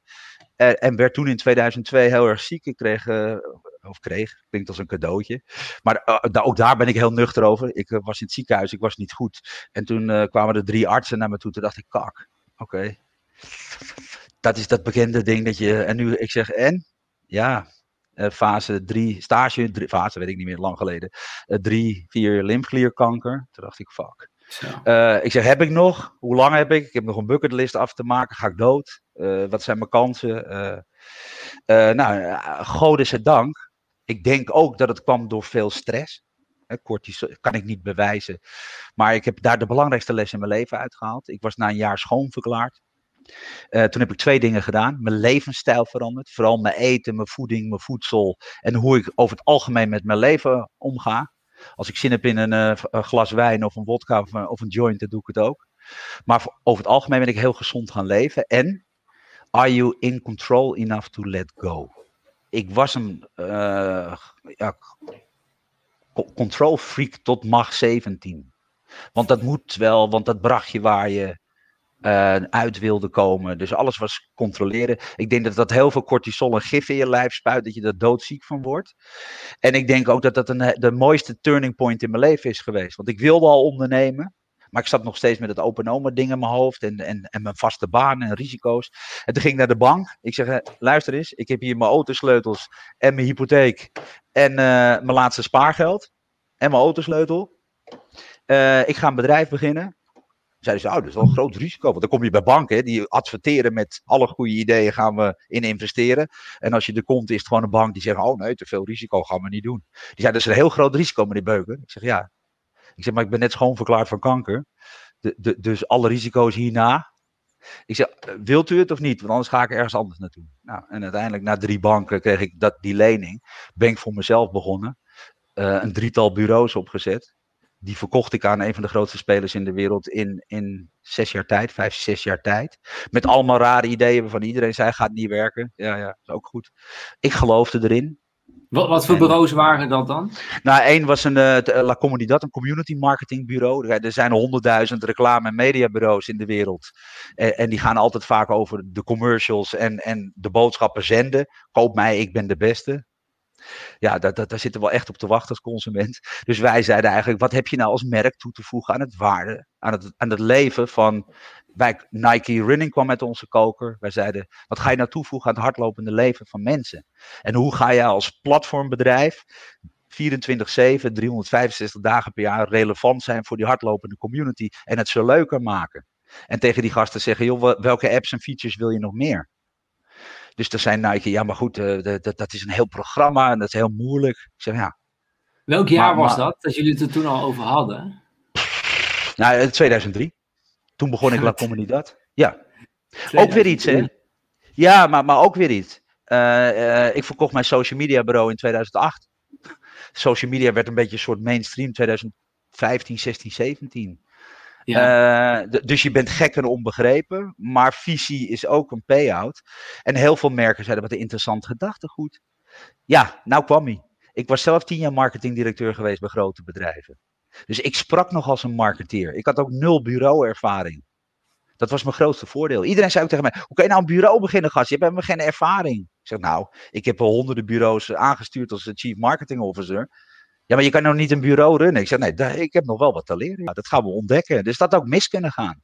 Maar ik had een hele frisse blik. En dan kom je weer. Alle disruptieve innovaties komen uit je dode hoek. Van outsiders of outliers. Elon Musk in de auto-industrie. Uh, uh, Richard Branson zo'n beetje bij alles. Virgin Airlines, dat, dat. Zo was het nooit. Zo had het te lang moeten zijn. Amazon. Airbnb. Allemaal dus als je gaat zitten wachten op wetenschappelijk bewijs en iedereen die zegt, nou het werkt niet, ben je altijd te laat. Exponentiële groei gebeurt in de toekomst. En, en, en daar zit uh, de, de, visie. En misschien ook wel passie, want wat is er nou leuker dan iets ontdekken? Een beetje ja. exploration. Hè? Ik ben ook een beetje een, een, een, een, ja, een raar kind. Ik hou van NASA en van sci-fi en van science. Ik heb weinig verstand van techniek. Dat hebben we al gemerkt bij de setup met de headset. Dus dat hoeft niet. Maar, ja, maar ik snap wel de impact van technologie. En ik kan heel goed voorspellen. En als je dat ook een beetje kunt, visie is natuurlijk heel belangrijk. Dat zie je nu ook in corona. De, onze regering heeft nul visie. Die, die hebben geen scenario's. Die hebben nog nooit in een jaar gezegd: stel nou voor dat het virus niet overwaait. En net als influenza en HIV hier blijft. Wat gaan we dan doen? Wat gaan we doen als? Je moet scenario's kunnen plannen. Want anders ben je heel rigide en steeds te laat. En dat voor jonge mensen. Ja, maar merk je dus ook uh, bij, bij die grote bedrijven dat ze eigenlijk heel vaak terugkijken naar de geschiedenis in plaats van dat ze vooruitkijken naar wat wordt de trend, maar dat ze meer marktonderzoek laten doen van wat er gebeurd is, zeg maar. En daarop ja. beleid bepalen. Eh, vond ik heel mooi. Dat werd bij WPP ook niet in dank afgenomen. Want een van onze belangrijkste takken binnen dat reclame-media-netwerk waren onderzoeksbureaus. En ik zei wel eens ja. Uh, terugkijkend marktonderzoek, paid panels en polls. Dus, dus we gaan in de, de veranderingen. Wat ik wil weten is, er komt 3D-printing aan. Nou, dat gaat een curve vinden, want die 3D-printers zijn duur, dat doe je via een bedrijf. Over vijf of tien jaar heb je misschien de lokale copyshop, niet de coffeeshop, maar de copyshop. Kan je je 3D-geprinte jasje van Amazon ophalen en zeggen ze, hey Beuker, uh, kom je weer voor je Amazon jasje? Ja, dat rolt daar uit de printer. En, en over 10, 20 jaar hebben we een thuisprinter en, en komt het daaruit rollen. Of het nou 30 of 40 of 50 procent is, van manufacturing, productie, logistiek en allemaal dat soort dingen. Of 20%. Het is significant. Dus mijn voorspellingen geven grote trends aan die belangrijk zijn voor uh, alles wat fabrikant is. Alles wat logistiek is, de DL's die pakketjes bij je thuis brengen. Straks komt het uit een 3D-printer voor een deel. En, en dat gaat misschien wel naar 40, 50 procent toe van het totaal in 2040. Ja, en als dat nou 30 procent is of 20 procent. Ben ik dan een lul omdat ik het verkeerd had? Of was ik juist handig en nuttig omdat ik op tijd kan aangeven, let op, 20% is ook significant veel. Het gaat niet om gelijk hebben, het gaat om kun je de toekomst zien. En als je trends begrijpt, kun je erop inspelen, kun je ondernemen. Nou is het verhaal, ik moet als trendwatcher één keer per jaar een uurtje langskomen, dan denken ze dat ze er allemaal weer zijn. Maar ze geven 100 miljoen uit een consultancy firm zoals McKinsey of IBM elk jaar. Ja, en toch lukt het niet. Het gaat allemaal om imagination. Kun je de, de, de toekomst inschatten? En als de regeringen zeggen, uh, wetgeving, zelfrijdende auto's gaan er nooit komen, want dat mag niet. Ja, dan is mijn voorspelling mis. Nou en? Ik zit hier niet voor de populariteitsprijs. Ik wil mensen laten zien, er zijn twee, drie scenario's. Ja, en als wetgeving zegt, het mag niet, dan gebeurt het niet.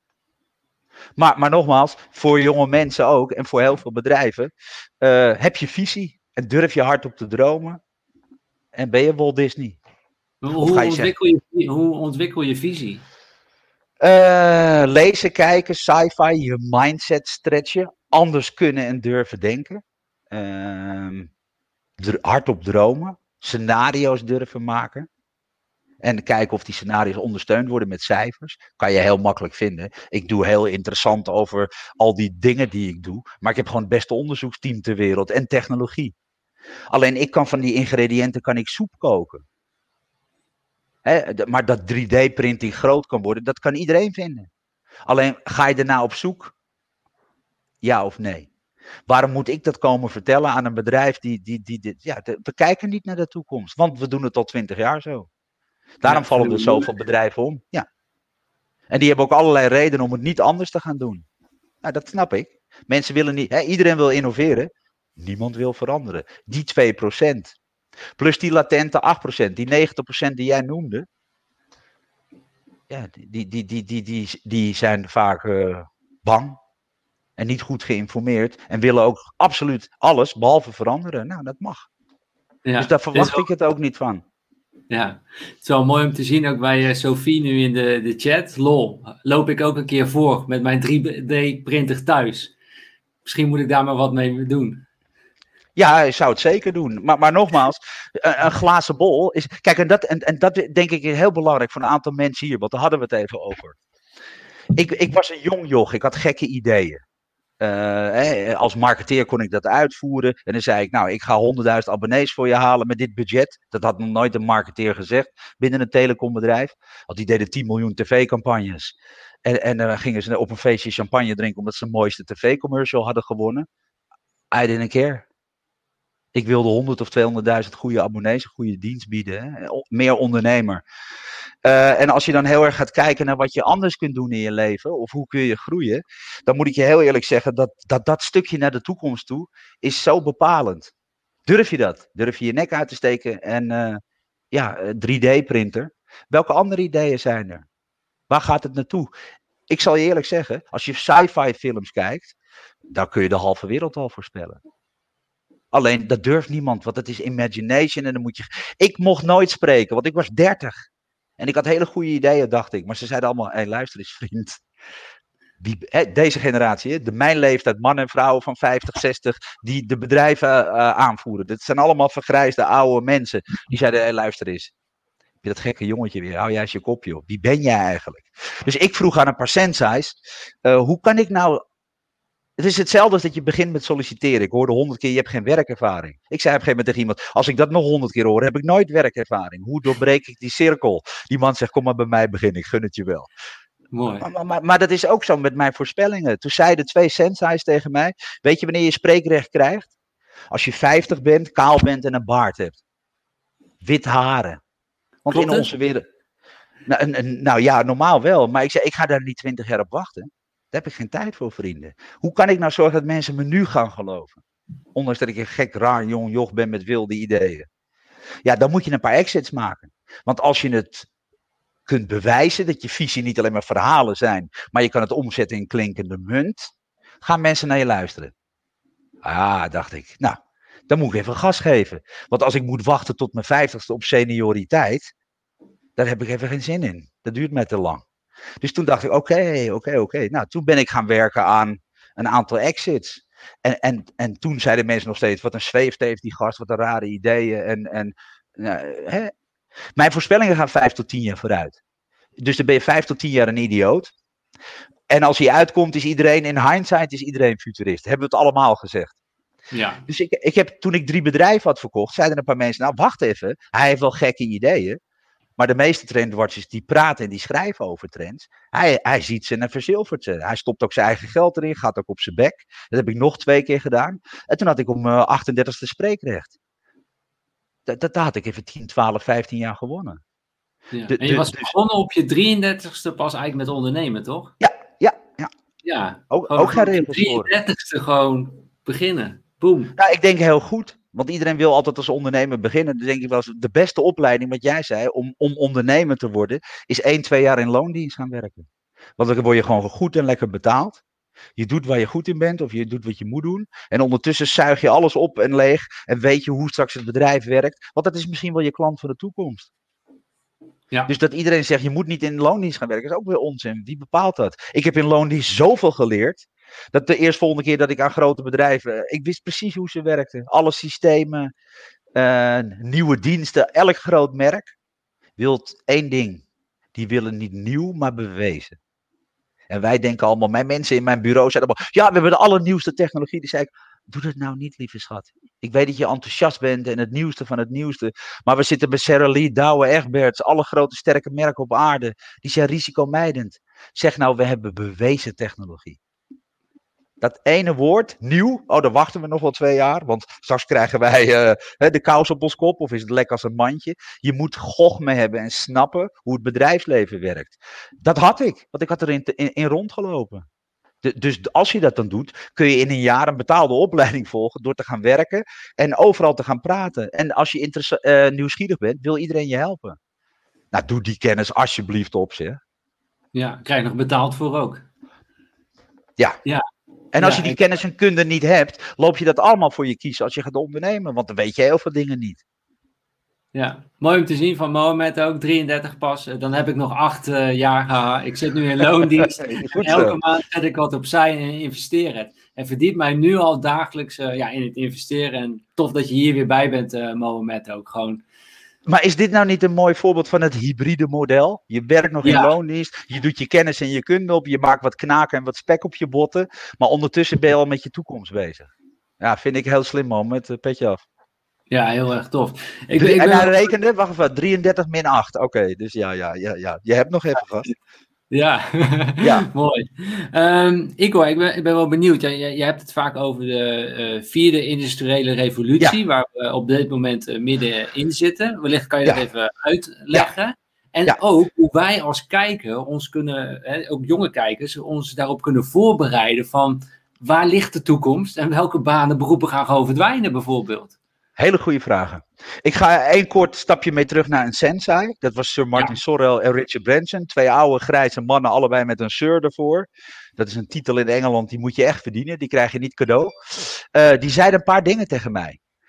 Het is ook een stukje herkenning. Die zaten in een talk en uh, uh, Richard Branson zei een keer: uh, Ik wil je straks even spreken. Nou, ik was al 30 jaar fan van die man, want dat is een ondernemer, een rockstar, een gekkenhuis, uh, de gekste PR-stunts. Uh, Kitesurfer kitesurfen met vier modellen op zijn dingen. Doet de gekste dingen. Het is een mooi en humble mens. Uh, hij vecht voor oceanen. Hij geeft veel uh, geld aan start-ups en goede doelen. Hij is een hele humbele man. Die, en, en, en Martin Sorrell, de, de man die later mijn bedrijf verkocht, die gaven me twee hele goede tips. Richard Branson zei: Jouw verhaal van de vierde industriële revolutie is baanbrekend. Maar ik zit in de zaal, heel veel mensen geloven het niet. Als je daar nou eens een draai aan geeft. Toen zei ik: Hoe bedoel je?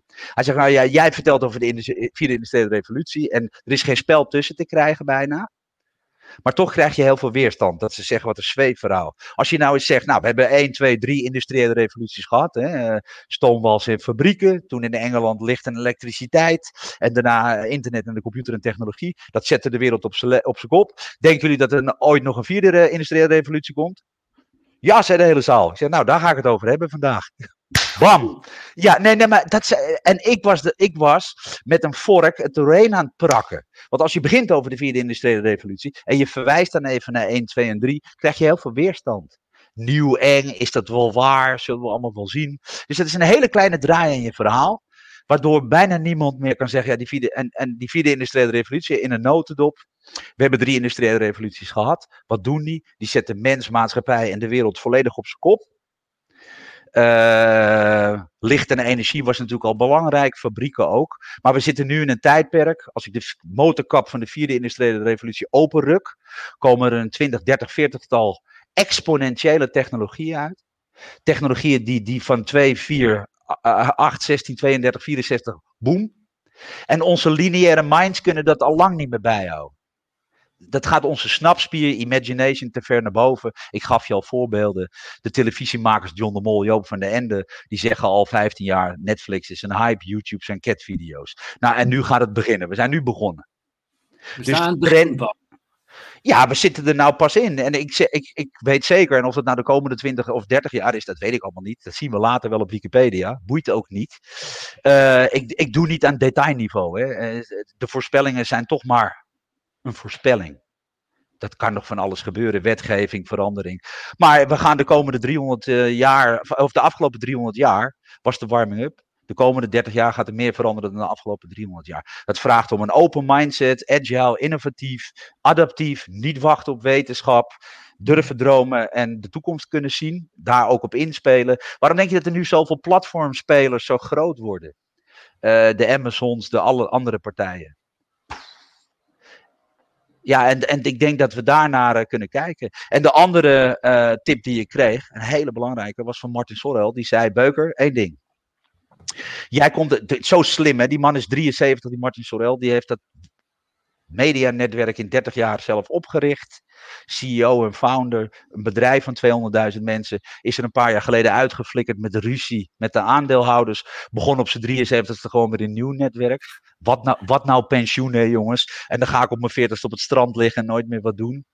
Als je purpose en passie hebt, lukt dat echt niet. Maar oké, doe je best. En anders doe je het vanaf het strand, zoek je wifi en dan ga je s'avonds met nieuwe ideeën komen. Als je dat leuk vindt. Sorel zei tegen mij, jij komt uit Amsterdam toch? Ik zei ja. Hij zegt, jullie hebben toch die verjaardag in Holland met kaas en blokjes uh, worst? Ja, waar gaat dit heen, gast? Hij zegt, ik ga je één ding vertellen. Jij moet één ding leren. Salami tactics. Zeg, wat? Salami tactics. Hij zegt, jij duwt met je industriële revolutie in een heel verhaal in iemand in één keer een salami strot in. Mensen stikken. Die spugen het uit, want het is veel te veel. Als je dat nou eens doet en je snijdt die worst in plakjes en je zet hem op tafel, dan hebben ze voordat je het weet, hebben ze die worst al opgepeuzeld en dan zeggen ze, is er nog worst? Jij moet leren dat jij gaat te hard en te ver en te veel. Dus als je datzelfde mechanisme wil bereiken, dan zul je mensen die worst in plakjes moeten doen. Dat zijn twee tips die hebben mij van, van, van average naar een heel ander niveau gebracht. En dat zijn lessen van mensen die dat al, ja, oké. Mensen die spreken met uh, uh, regeringen, wereldleiders. Het zijn humble mensen, goede ondernemers. Uh, ja, wat, als je dat soort mensen niet om je heen hebt, dan blijf je het maar een beetje op je eigen manier uitvogelen. En dit waren zulke gouden tips. Hele simpele dingen. Draai het eens om en doe het eens in plakjes. Ja. ja. maar deze, deze sensei's die hebben wel tien, leven van je, tien jaar van je leven bespaard. Gewoon, die, die hebben heel veel mega. snel. Ja. Gewoon, dat is het. Dat is eigenlijk ook hoe je naar een sensei kunt kijken of naar een psycholoog. Gewoon die, die versnelt gewoon het proces voor je. Waar je anders misschien twintig jaar aan blijft hangen. Ja. Met heel veel ellende en verdriet. Gaat dat naar, eh, naar twee jaar. En kun je weer gaan stapelen. Maar dan moet je dus wel weer uit je comfortzone. Dit zijn nare, vervelende, eh, uiteindelijk goede processen. Maar je moet de trap onder je reet hebben. Je krijgt een spiegel voorgehouden. Uh, ja, als dat mensen zijn met goede intenties, kun je er wat mee. Of loop je boos weg en zeg ja, wat weet jij nou? Nee, ja, je moet ook bikkelhard zijn voor jezelf af en toe. Ik hoor heel veel excuses. Ik kom uit de topsport. Ja, work hard and nobody cares. En, en, dat is ook met sensei's. Ze zeggen, vertrouw je me niet? Je stelt nu drie keer dezelfde vraag. Hebben we een vertrouwensbreuk of, of is er iets anders aan de hand? Dan denk ik, wow, wow, wow, dat is niet de bedoeling. Ja, hij zegt, ik snap dat je het niet kunt voorstellen, omdat het nieuw voor je is. Maar we waren hier toch omdat je vertrouwde dat ik het al gedaan had en dat je me blind zou volgen. Een sensei in een dojo, een kickbox trainer, gaat je ook niet vragen of je het ermee eens bent. Die zeg je gewoon, nou nu dat, want ik zie aan je dat je het nodig hebt. Kun je dat uitvoeren? En heb je de mentaliteit om dat te doen? Ja. Nou, ik denk dat dat belangrijk is. Mentaliteit, mindset, cultuur. Ook in die, en wat gaat er veranderen? En dat, daarom ben ik zo voor uh, educatie. Het probleem is, als wij, de wetgevers, die toch al niks van begrijpen, als wij niet snappen straks dat, dat zelfrijdende auto's is prachtig. Alleen, automatisering gaat 30%, 30% van alle banen, alle banen, of onderdelen van banen, dat de helft van de werkzaamheden worden weggehaald, gaat het weghalen. White collar en blue collar. Dus bij de stratenmaker en bij de advocaat. 30% van de banen. Dat is een hoop. Dat is goed, 2, 2, 2 miljard mensen zitten straks zonder baan eigenlijk. Nou ja, 2 miljard mensen, dat is niet helemaal de werkpopulatie. Oh ja, want sorry. Nee, nee, nee, dat valt mee. Maar uh, te veel. Honderden miljoenen tot een half miljard kan. En als je daar nog eens een keer geen rekening mee houdt en zelfrijdende auto's nemen straks transport en Uber over, dan zitten ook alle transportmedewerkers weer enkele uh, miljoenen uh, thuis op de bank. Niet opgeleid voor een baan in de toekomst. Want Obama, oh, nou ja, heel simpel. De, de banen voor de, als je weet waar de toekomst naartoe gaat, ja. kun je mensen opleiden voor de toekomst. En ik vind dat mensen daar recht op hebben. Daarom werd ik in Amerika, ik ben geband twee jaar in Amerika. Ik mocht er niet in. Dan krijg je zo'n FBI-stempel met een ESTA-ban. En dan ben je enemy of the state en dan mag je het land niet in. Ik had op een mediacongres gezegd. Daarom vind ik de, de rol van de media zo belangrijk. Omdat 80% van de mensen kan niet zelf denken, die halen het uit de media. Dat is ook heel gevaarlijk, zien we nu. Uh, ik zei op een mediacongres, wat ik hier niet begrijp, CNN en al die grote media. Die Trump die staat hier te schreeuwen dat er een muur moet komen tegen de Mexicanen. Want die zouden Amerikaanse banen afpakken. Ik kan je feitelijk laten zien dat het een broodje aap is. Het is technologie, robots en, en AI die gaan uh, laaggeschoold werk helemaal weghalen. Dus wat gaat die clown hier doen? Een firewall bouwen om de robots naar buiten te halen of schoppen we de Mexicanen eruit? En, en waarom lichten jullie je eigen kiezers en lezers verkeerd voor? Jullie moeten tegen die mensen zeggen: technologie gaat dit en dit en dit doen. Zorg dat je in ieder geval voor die nieuwe wereld ook opgeleid bent. En nou, nou is de volgende vraag misschien: uh, moeten we dan een robottax gaan heffen of andere dingen doen? Maar we moeten nadenken. Scenario planning. Kan onze overheid ook niet weten niet eens wat er volgend jaar gaat gebeuren zijn ook alleen maar bezig met stemmen en zieltjes winnen en nu. Maar waar is het plan voor over 10 of 20 jaar? En, en als je dan ziet wat er dan gebeurt, uh, daar moeten we mensen in voorlichten. Dat, dat is een rol van politiek. Dat is een rol van media. Als die falen, dan, dan pak ik die rol met mensen op. Om mensen toch te gaan vertellen. Hou er rekening mee dat als dat en dat gebeurt, kun je misschien dit en dit en dit en dit nog doen. De opleidingen van de toekomst. Word droompiloot of ga zorgen voor dit of ga opletten met dat. Uh, daar hebben mensen recht op. Anders komen mensen buiten de maatschappij te staan. En zijn ze straks hun baan kwijt en heeft niemand ze verteld dat dat eraan zat te komen. En ik vind dat heel belangrijk. En daarom is visie en onafhankelijkheid. Ik kan heel onafhankelijk spreken. Dat deed ik al en ik ben financieel onafhankelijk. Dus ik hoef van niemand paid post te doen. Ik vertel wat ik, naar eer en geweten, purpose om tegen mensen te vertellen, en ook wereldleiders en politici, hou rekening met wetgeving, jij als je een baan hebt. Kijk, uh, is het goed of slecht?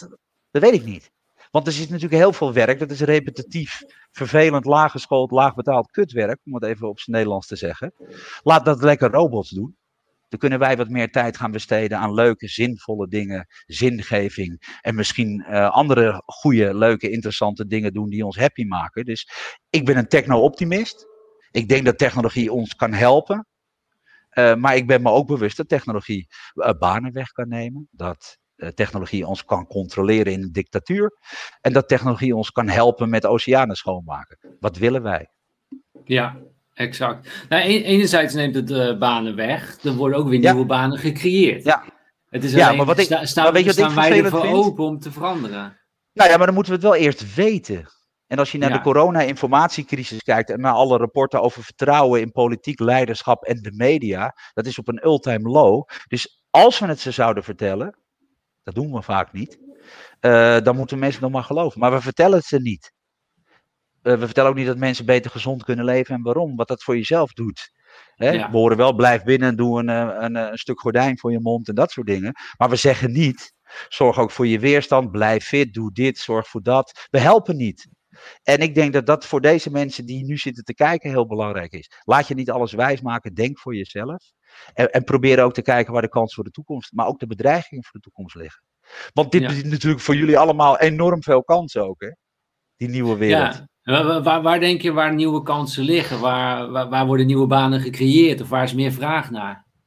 Nou ja, dat, dat kun je zien als je de trends en de, en de sociale omstandigheden uh, uh, bekijkt. Want het gaat natuurlijk niet alleen om technologie. Hè? Ik, ik praat veel over technologie, omdat dat impact heeft op sociaal-maatschappelijk gedrag. Hè? We verwachten tegenwoordig dat een merk ons per direct helpt s'nachts om drie uur binnen een nanoseconde antwoord op elk social netwerk. En anders uh, geven we je een kut review. Ja. De, de, de, dus de merken van vroeger, die uh, zeiden nou stuur maar een brief of bel maar met de helpdesk uh, tussen, tussen 9 en 10 s morgens. Uh, dat, dat, dat kan niet meer. Dus als je niet meegaat in deze tijd, de moderne consument veeg je sowieso weg. En, en de, kijk naar de platformspelers. Hè, daar bedoel ik mee, de, de, de, de nieuwe lichting. Dat wordt enorm groot. Iedereen vraagt al tegenwoordig bijna, jullie toch ook, is er een app voor dat? Als ik een beetje te dik ben en ik wil mijn fitnesspel uh, installeren, dan scan ik even twee weken mijn hapjes en mijn drankjes en ik ben weer vrij goed.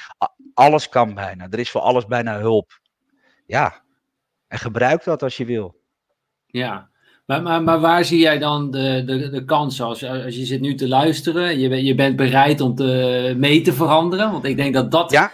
Eigenlijk steeds belangrijker is, omdat jij ook spreekt over die exponentiële groei hè, van 2, 4, 8, 16, 32, 128. Het gaat steeds sneller. Ja. Je, je, hoort het ook bij ouderen van, uh, ja, die pakken het niet meer zo snel op. Hè? De, nou, nee, joh, nee. Ze zitten nog, ja, hè? Dit, dit, wordt steeds moeilijk om. En Mijn voorspelling is, is ook dat 40% van de bedrijven AEX, Fortune 500, de Procter Gamble's en de grote op aarde, de Starbucks'en, MKB'er, ZZP'er, spreek ik al jaren over.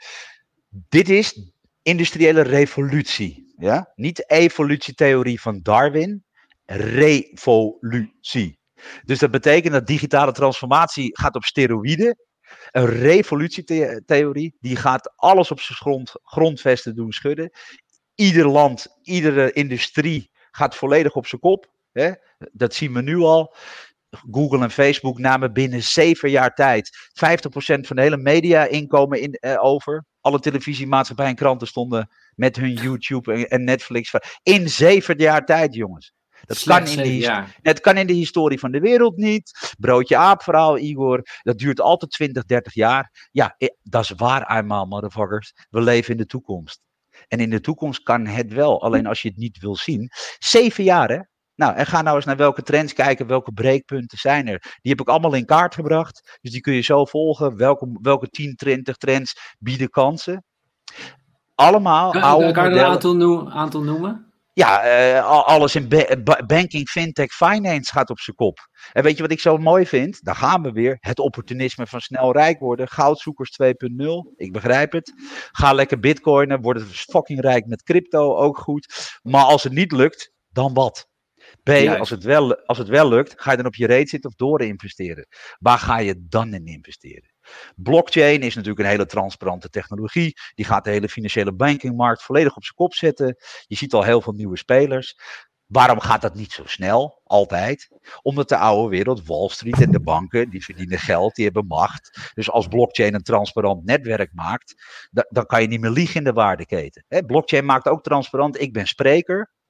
Eh, ik betaal 20% voor een boeking aan een sprekersbureau als het via hen komt. Als zij er aan de achterkant nog 40% bovenop plakken, ja, dat zie ik niet vaak. Ik hoor het wel, maar ik zie het niet. Blockchain maakt ook hele waardeketens transparant. Dus al die oude businessmodellen, die, die worden op een gegeven moment eruit geperst. Jokken kan niet meer, uh, de marges worden duidelijk. Ja, dan gaan dus oude spelers aan de kar hangen, die willen dat niet. En B, daar liggen de kansen. Nou, en zo is iedere industrie, biedt fitnessrevolutie met technologie. Uh, in mijn vak. Iedereen roept ja, spreken is dood. Ja, is het ook. Maar wat voor spreker ben ik? Ben ik een spreker die alleen aan, op een podium moet staan? Of kan ik ook verdienen aan een boek, aan een consultancy, en aan virtuele praatjes en aan allerlei andere dingen? Ik bepaal toch mijn eigen businessmodel? Dat, dat is toch niet meer. Uh, en als je spreiding hebt en verschillende keuzes. RTL koopt Videoland na 15 jaar, daar heb ik lang voor moeten lullen. En dan zeiden ze nog vaak, ja, maar we zijn toch geen Netflix, we gaan toch niet concurreren met Netflix. Het heeft nu 600.000 eh, betalende abonnees. Zo. Ja. Per, per en, maand. en, ik, ik heb nooit gezien, nee per jaar, 600.000, ja oh. per, maand. Ja. Maar goed, 600.000 betalende abonnees maal 100 euro, 60, 60 miljoen per jaar erbij. Ze zijn niet gestopt met wat ze al deden. Ze gaan nog gewoon door. Dus hoe bouw je een businessmodel op vier stoelpoten, niet op één? Ik ben spreker. Ja, eh, ik vind het naar. Want ik hou van reizen, lifestyle, grote zalen. En, en mijn leven is kapot in die opzichten. Want ik, ben, ik, ben, ik wil met een audience en ik wil lullen en ik wil feedback van mensen en steden ontdekken en culturen. Maar ik kan toch nog steeds mijn boodschap schalen. En, en, en, en Tony Robbins deed een virtual talk. Uh, en iedereen zegt, ja, dat weet ik allemaal nog niet. Het is anders door een scherm. Ja, je moet niet gaan zoomen als yoga, alleen maar stilzitten. Je moet een goede studio in. Maar die trekt gewoon 22.000 betalende kijkers. 6,6 miljoen met, met, met een, uh, een halve dagje Tony Robbins. Het internet biedt ook heel veel schaal- en groeivoordelen. En als straks live events weer terugkomen, ja, dan heb ik weer een hybride model. Hè? Dus, dus kunnen wij, en dat kunnen jonge mensen honderd keer beter dan die oude generatie. Maar ik zeg nog steeds dat 40% van het bedrijfsleven gaat keihard omvallen. We kunnen al niet eens digitaal transformeren. Het MKB ook niet, ondernemers niet, bedrijven niet. En dat was nog voor de vierde industriële revolutie. Want die zeggen gewoon, nou ja, uh, Netflix en hype, YouTube, Catfish. We willen het niet geloven. De, dus die digitale transformatie is al heel lastig voor ons. We hebben toch ook COVID nodig om thuis te gaan werken, om eindelijk eens andere dingen. Andere, ja, dat, dat, dat, bedoel ik eigenlijk ook in het leven. En dat, dat wil ik eigenlijk bij mezelf uh, simuleren, zeg maar. Om dat meer uit die comfortzone te komen. Is dat je, je hebt vaak uh, COVID nodig om pas online te gaan werken, snap je? Ja. Maar, ja, ik deed al in 2007, maar dat, dat, daar zat natuurlijk een pijn van mij. Dat ik, ik, ik, ik dacht van, ik zat ernaar te kijken van ja, ik, ik wil helemaal dat als ik daar ga werken bij dat bedrijf, dan blijft er nog zo'n klein beetje lifestyle over. Dat wil ik helemaal niet. Ik ben dat om gaan draaien. Dus gaan, gaan kijken, wat is de lifestyle die ik wil? En daaromheen een bedrijf gaan bouwen. Ja, ook een mooie manier. Ik denk ook dat we eh, nu voorzichtig moeten zijn met het roepen wat het nieuwe normaal is. Nieuwsflash. Ik ben een futurist die kijkt naar het verleden ook. Want wat kunnen we nou leren van mensen en DNA? We zijn ook weer mensen. En we zijn ook weer flexibel en weerbaar. En we zijn uh, gauw weer vergeten. En we gaan ook weer gauw op de oude voet verder. Ik snap dat een hoop mensen straks thuis willen werken. Maar er zijn er ook een hoop bij die zeggen: Ja, ik ging bij dat bedrijf werken omdat het een leuke cultuur had en leuke collega's. Ja. En ik, ik wil straks uh, wel weer drie dagen in de week naar kantoor. Of, uh, want alleen maar thuis zitten is ook dodelijk saai. Hè? Het gaat vaak om sociale interactie en mensen. Ik hoop dat de live events toch weer terugkomen straks. Want er is niks mooiers dan live communicatie met echte mensen. Maar gaat dat ook niet belangrijker worden? Is dat één ding wat de robotisering waarschijnlijk, of op dit moment dan nog, niet zo snel kan overnemen, is de uh, verbinding tussen mensen. Dat we nog meer verbinden met elkaar, emotie. Dat, is, dat is toch iets unieks wat wij hebben. Zouden we dat nog meer moeten ontwikkelen als mens? Gewoon, dat je ja, ja heel, heel mooi nog beter in, in wordt. Ja, weet je wat de media vaak niet schrijven? En dat is moeilijk. Ik heb natuurlijk niet het bereik van media. Um, media zijn heel beperkt. Die, die, die journalistiek zou veel meer experts moeten halen. Wat jij nu zegt is, uh, misschien wel heel mooi. Willen we technologie in ons leven hebben? Hoe? En hoe omarm je dat? Kun je geluk automatiseren? Nee. zijn, is, uh, zien we het als bedreiging, al die technologie? Ja, zeker, moeten we van bewust zijn. Ik zie het ook als kans. Want het mooie is, technologie kan toch wel stomme rotwerk gaan oplossen. Al die klote klusjes, repetitieve shit, zodat wij beter en andere dingen kunnen doen. Technologie kan helpen bij oceanen schoonmaken en bij klimaat en bij andere dingen. Waarom, misschien zit hier in de doelgroep vanavond tien nieuwe Bojan Slats of dat soort mensen. Het kan allemaal, hè? Exponentiële technologie als onze mindset het wil en kan. En daar liggen ook de skills van de toekomst. Ik geloof in soft skills. De komende tien jaar kunnen mensen zich van computers en robots onderscheiden. Misschien wel twintig, misschien wel dertig jaar. In hart, compassie, gevoel, servicegerichtheid, hospitality, loyalty. De slimheid van mensen. Uh, ik zeg wel eens, uh, ancient intelligence, dat ben ik. En dat zijn jullie. Ancient intelligence heeft hele andere kwaliteit dan artificial intelligence. Dus een robot kan repetitief heel goed een aantal dingen doen. Maar als het gaat om sensing, gevoel, service, hospitality, snapspier, emotie. Nou, dan, dan, wens ik ze prettige wedstrijd komende 50 jaar. De, maar dan moet je wel dingen in context kunnen plaatsen. Dus ben ik nou, bang voor technologie? Ja. Ben ik bang voor technologie? Nee. Want het gaat erom, hoe gaan wij. Technologie gaat toch niet zijn eigen uh, zichzelf installeren, hoop ik. Dat doen wij toch mensen zelf. En als wij nadenken en weten wat we willen, dan kunnen we de, dus ons leven controleren met technologie. Of we kunnen ons leven faciliteren met technologie.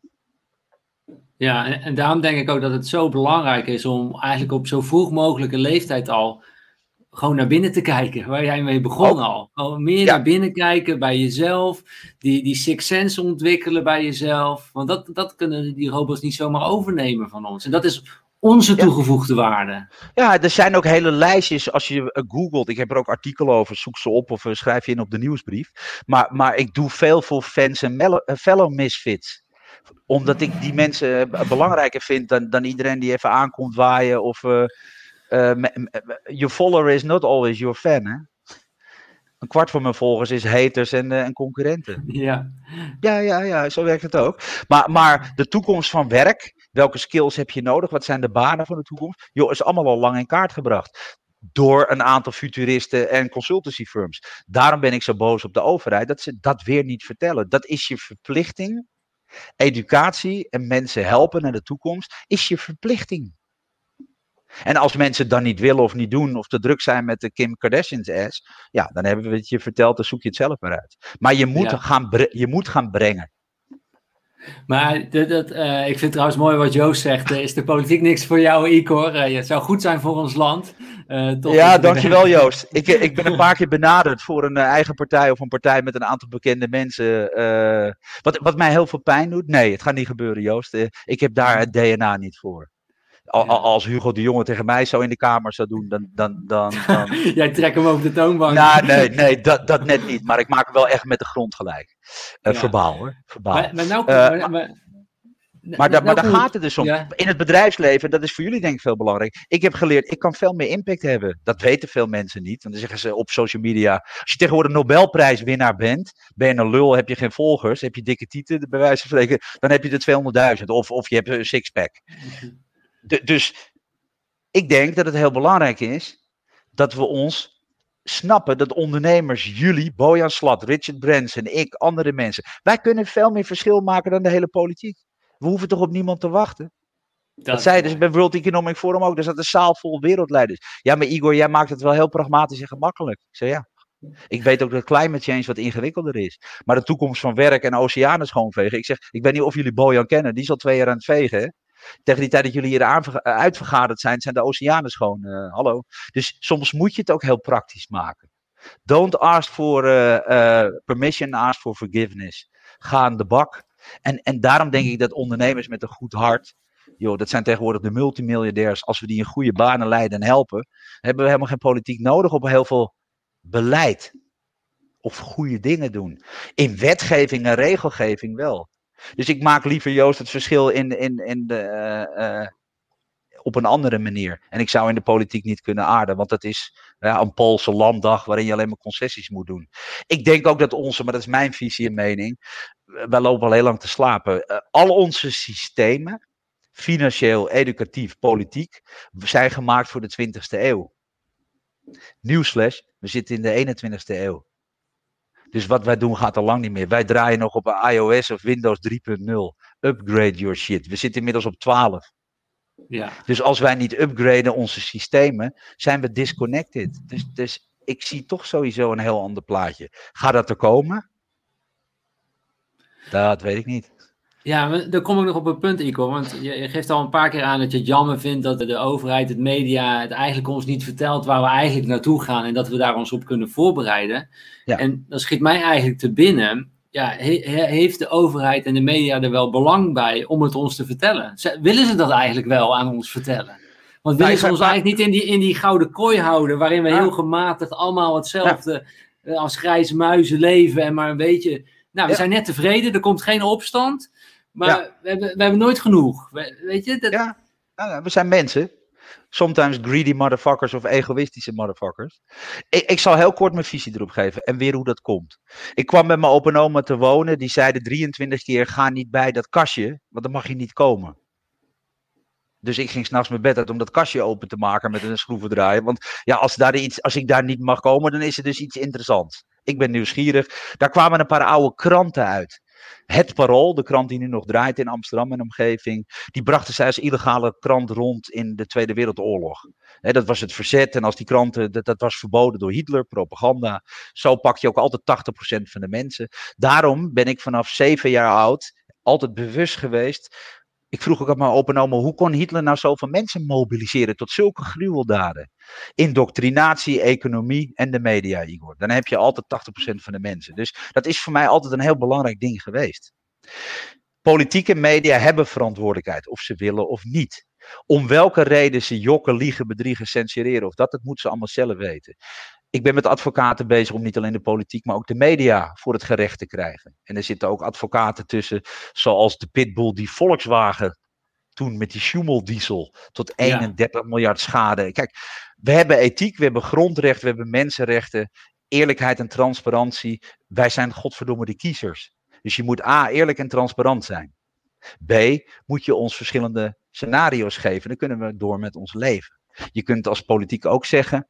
En als media hebben we nu een aantal mediaplichtige media die eigenlijk, conform journalistiek, waarheidsvinding moeten doen. Wij zijn lezers van media en we zijn kiezers van de politiek. Wij zijn de klanten. Die kun je niet verneuken. Wat je er ook voor bedenkt, verzint, in mijn ethiek, no fucking way. En daarom ga ik ver. Want als we allemaal maar een beetje meewaaien, het is niet zo aardig, het is niet zo dit, het is niet zo dat. Ik sta gewoon als voice of reason voor recht en onrecht. En hoe vervelend het ook is, je hoort als politiek te zeggen, als het COVID niet meer omwaait, dan gaan we het zo doen. Als het dat gebeurt, gaan we het zo doen. Als het dat gebeurt, gaan we het zo doen. Uh, en, en dat grote verantwoordelijkheden hebben de media en de politiek. Nou ja, de, media is toch eigenlijk ook ontstaan om uh, de overheid te controleren. Wie controleert anders nog de overheid? Ja, maar nou kom je op het punt wat jij zegt. Als wij allemaal mensen zijn, en ik heb net ben een stuk aan het schrijven over het onderzoek. Wat hebben wij gedaan in COVID? 25% van de mensen, 20, 25% is interessant, geleerd, geletterd, betrokken genoeg. Uh, om zelf op onderzoek uit te gaan. Die noemen niet meteen iedereen een conspiracy theorist. Die gaan eerst eens kijken. Die laten zich niet alleen maar beïnvloeden door één mainstream media en tweede politiek. Het zijn ook vaak oude generaties, oude kiezers. Zo was het vroeger. De kerk en de staat bepaalden voor je. Je mocht zelf niet nadenken, je moest je kop houden. Maar als heel veel jonge mensen dat ook niet doen, want ja, dat boeit me niet en het helpt allemaal toch niks. Kijk, uh, ik ben heel simpel erin. Uh, ik, ik, kom uit de tijd dat in Spanje uh, de, de Franco, het fascistische regime, viel. Dat heb ik nog meegemaakt. Ik heb in 1990 staan dansen op de ruïnes van de Berlijnse muur, de Love Parade. Ja? Dat is 30 jaar geleden. Dat waren onze oosterburen. Die hebben jarenlang in dictatuur geleefd. Op een hele nare manier. In China, in Rusland, in Azië, in Afrika zien we dictatuur om ons heen. Ik hoor heel veel om me heen, ook van jonge mensen. Ja, maar dat gaat in Nederland heus niet gebeuren. Ja. Eén ding, we hebben allemaal zes tot acht jaar geschiedenisles gehad op school. Wees kritisch, kijk naar het verleden. Uh, wees zorgzaam en opgelet. Overal in de wereld om ons heen is al heel veel dictatuur. Dat is geen broodje aap verhaal, dat is gewoon hoe die historie en mensen werken.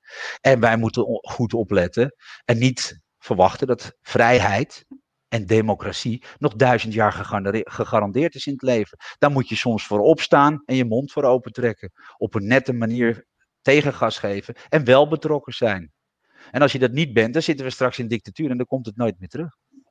Dan hebben we dat ook een beetje aan onszelf ja, te danken. Ja, ja, nee, ja, maar ja, goed, voor heel veel mensen valt nu eigenlijk hun droom in duigen van uh, de overheid heeft het goed met je voor, de media spreekt de waarheid. Zo zijn we opgegroeid.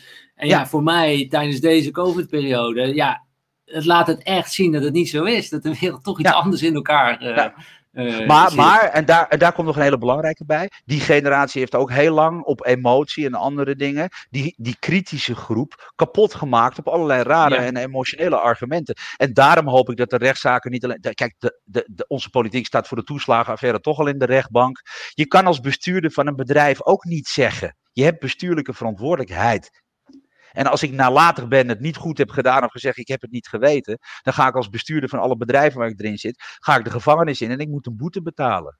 Alleen in de politiek denken ze nog dat het verblijvend is, want dan gaan ze allemaal naar elkaar wijzen. Maar bij de toeslagenaffaire zou je normaal gesproken zien dat de eindverantwoordelijken daarvoor gestraft worden. Logisch. Want als niemand verantwoordelijkheid heeft en accountability, kunnen we allemaal maar wat doen. Wel de lusten, maar niet de lasten. Ja, zo hoort het niet te werken. En dat geldt voor de media. En dat is altijd zo geweest. Nee, en uh, ik, ik, zie het zelf ook voor mezelf gewoon dat dit ook gewoon, um, ja, gewoon weer een kans is om uh, nog bewuster ervan te zijn. Maar ook nog bewuster dichter bij mezelf blijven. En, en dat ook gewoon steeds meer, uh, meer uitspreken. Ik, ik, ik, heel eerlijk, ik worstel er nog wel een beetje mee, Igor. En weet je waar ik mee worstel? Nou, ik worstel ermee, zeg maar, om uh, het publiekelijk te delen. Uh, mijn visie op. Nou, omdat ik. Mag ik daar wat geks op zeggen? Ja, ja, ja zou, ik nog. Ja? ja? ja, heel graag, want dat hoor ik heel veel. Alleen, er, zijn, er zijn weer verschillende smaken. Je kunt het ook nog niet doen, maar een andere ondersteunen die wel zijn nek uitsteekt. En ik krijg van heel veel mensen bericht in mijn inbox. Goed gezegd, grap vind ik ook. Dan zeg ik op een gegeven moment: hou voor je bek, man. Want, lekker, hè, uh, maar, maar het niet delen die Tommy, die tatoeagejongen, we zitten in zo'n soort groep. Uh, die die mooie berichten op internet zet over beste mensen. Uh, die video's van zeven minuten, die miljoenen keren bekeken worden. Die gewoon netjes uitlegt wat corona met hem doet en wat hij niet oké vindt. Ja, het is hartstikke leuk dat we in zijn inbox stoppen. Held, held, held. Maar waarom delen we die shit dan niet? Dus, eh, want dan hoef je zelf niks te zeggen. Maar je kan wel iemand supporten. En dat doen we ook vaak niet. En daarom gaan degenen die hun nek uitsteken ook kapot. Ja, en dat vind ik een laf systeem. En uh, daar spreek ik soms mensen ja. op aan en zeg: Ik vind het leuk dat je me held noemt, maar ik heb liever dat je die video deelt als je erachter staat. Ja, en, en, exact. En ik vind mezelf dus ook, uh, ja, ik worstel al een aantal maanden mee. Ik vind mezelf ook zwak, zeg maar, daar, uh, daarin. Want offline ben ik uitgesproken erover.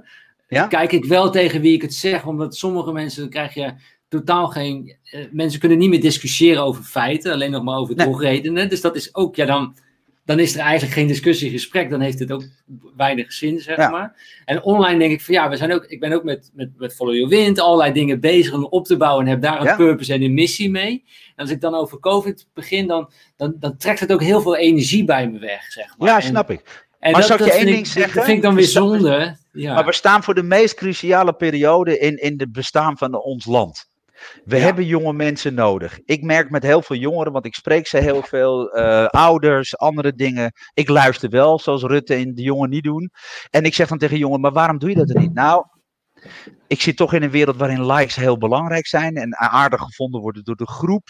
En ik heb één keer een beetje iets uitgesproken over COVID. Nou, dat heb ik gauw weggehaald. Gewoon een normale, nette reactie. Hè. Uh, ik vind het raar dat mondkapjes die niet helpen toch verplicht zijn. Waarom is dat schijnveiligheid?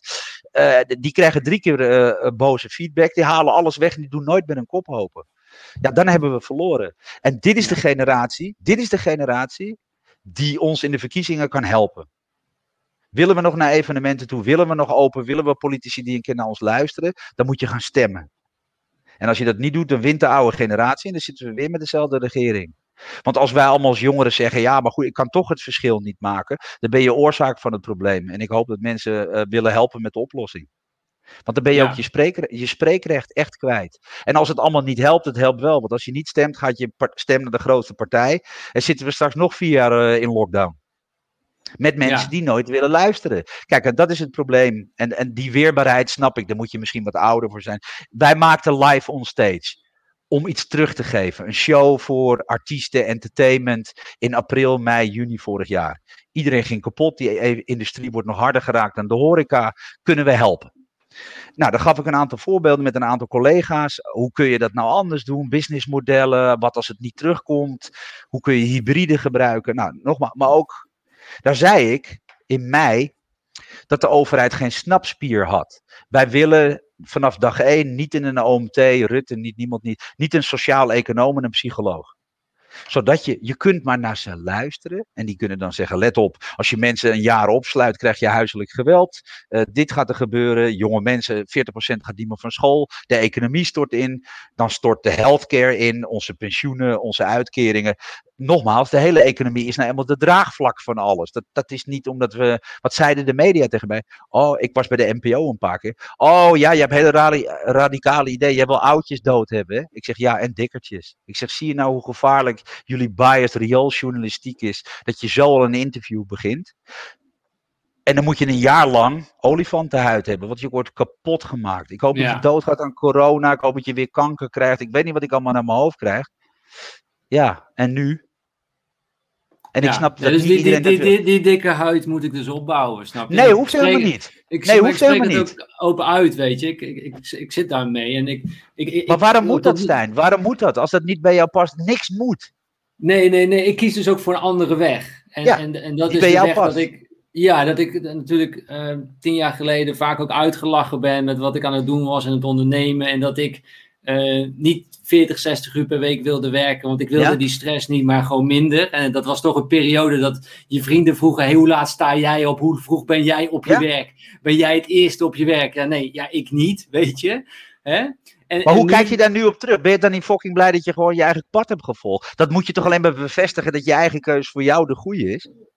Ja, en, en, daarin wil ik mensen meenemen. Daarom deze Follow Your Wind live show. Weet je, ik was 15 kilo te zwaar. Ik ben, uh, ben, ben alles kwijtgeraakt door eraan te werken en, en, en af te vallen. Ik, ik doe het anders, zeg maar, minder stress en zo. En dat gun ik mensen. Dus ik probeer ze op die manier wakker te maken van... Uh, we hebben 10.000 man geholpen om gezonder te eten. Weet je, zijn we jarenlang met Nicole en ik mee bezig geweest. Helemaal niet zoveel aan verdiend, maar wel fucking veel mensen gewoon kilo's vlogen eraf, weet je. En, nu, nu, en, nu, en nu, maar nu krijg ik pas de waardering van mensen van, nu ze zien door COVID hoe belangrijk weerstand is. Weet je? Maar, maar, maar dat zegt ook nog iets. Waardering is dus heel belangrijk voor je. Ja, ja. Waarom? Waarom? Waarom? Gewoon een gekke vraag. Ik, ik heb het ook nodig. Ik, ben ook maar mensen. Ik ben soms al blij als ze me niet kapot schelden. Dan, vind ik, dan ben ik, heb ik een goede dag. Als ik niet honderden heet berichten krijg. En iemand een keer zegt: hey, ik ben blij met wat je doet. Ik, ik, ik, weet niet hoe belangrijk het is, want ik heb er niet op. Ge... Het was niet met drijfveer, want ik heb het zeven jaar gedaan. Uh, voor die mensen. En, ja, oké, daar van die mensen kreeg ik wel die waardering natuurlijk, die in die community zaten. Hè? Maar, maar het gros lachte me uit. En vroegen, waar, waar zijn jullie mee bezig? Oh, dat zijn die gezondheidsfreaks, snap je? Maar dit is een hele mooie... Ik moest me altijd verdedigen op verjaardag. Maar, maar, maar, maar waarom? Maar daar ga je dus al. Uh, ja, dat is een hele... verkeerde. Ja. Nee, nee, maar misschien een hele mooie tip voor heel veel mensen. Uh, ik, ik, heb een paar dingen geleerd in het leven. En, en een hele mooie lessen. Want ik, ik dacht ook, ik wilde me bewijzen dat ik alles wist. Ik weet zo'n beetje. Het is mijn visie, mijn idee. Ik heb een goed track record, ja, maar ik kan er hartstikke naast zitten. En ik hoop dat ik nog veel op mijn bek ga. Anders leer ik niet meer. Dan zou ik uitgeleerd zijn nu al. Nou, dat is een beetje vroeg. Uh, twee, uh, inner beauty blijft. Uh, de buitenkant, ja, uh, die, die wordt toch op een gegeven moment een keer uh, wat, wat, minder mooi. En, en, en wat blijft er dan over als je geen mooie binnenkant hebt? Dus aan de binnenkant werken misschien.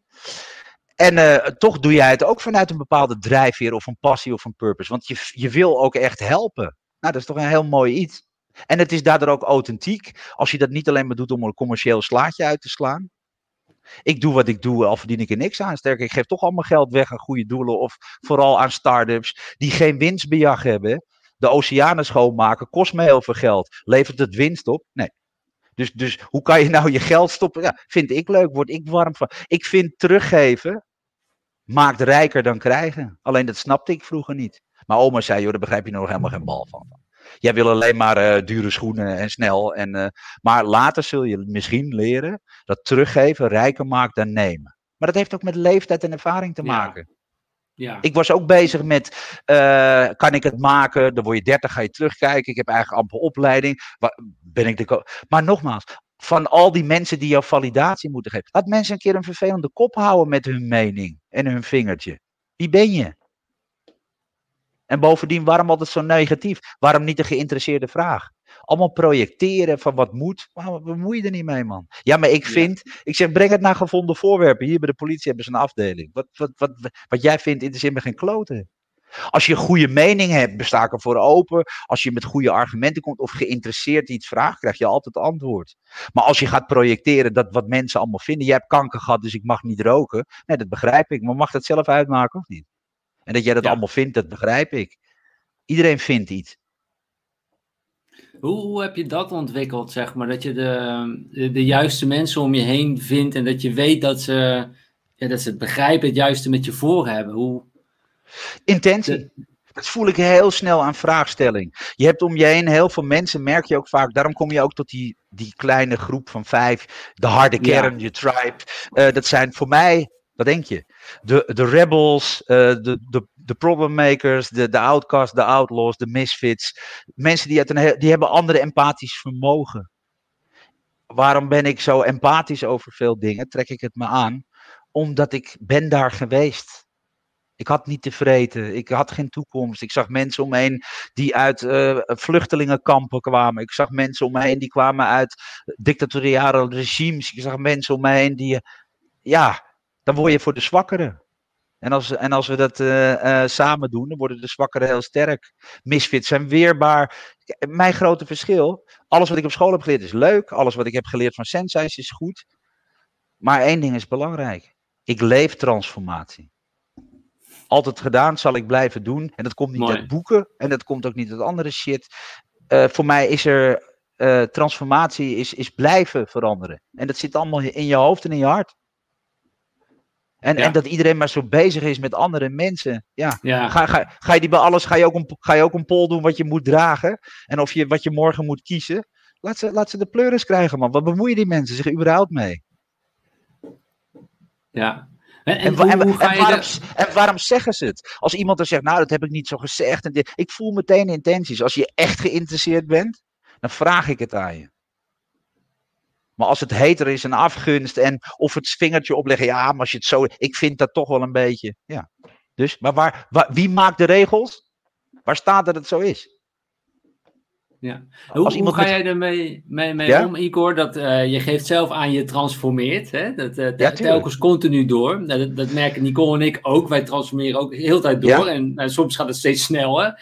Maar je hebt natuurlijk wel nog relaties ook uit het verleden met mensen. En ja. Ehm, ja, je merkt dat die dan soms niet transformeren of een andere kant op transformeren. En dat is allemaal helemaal prima.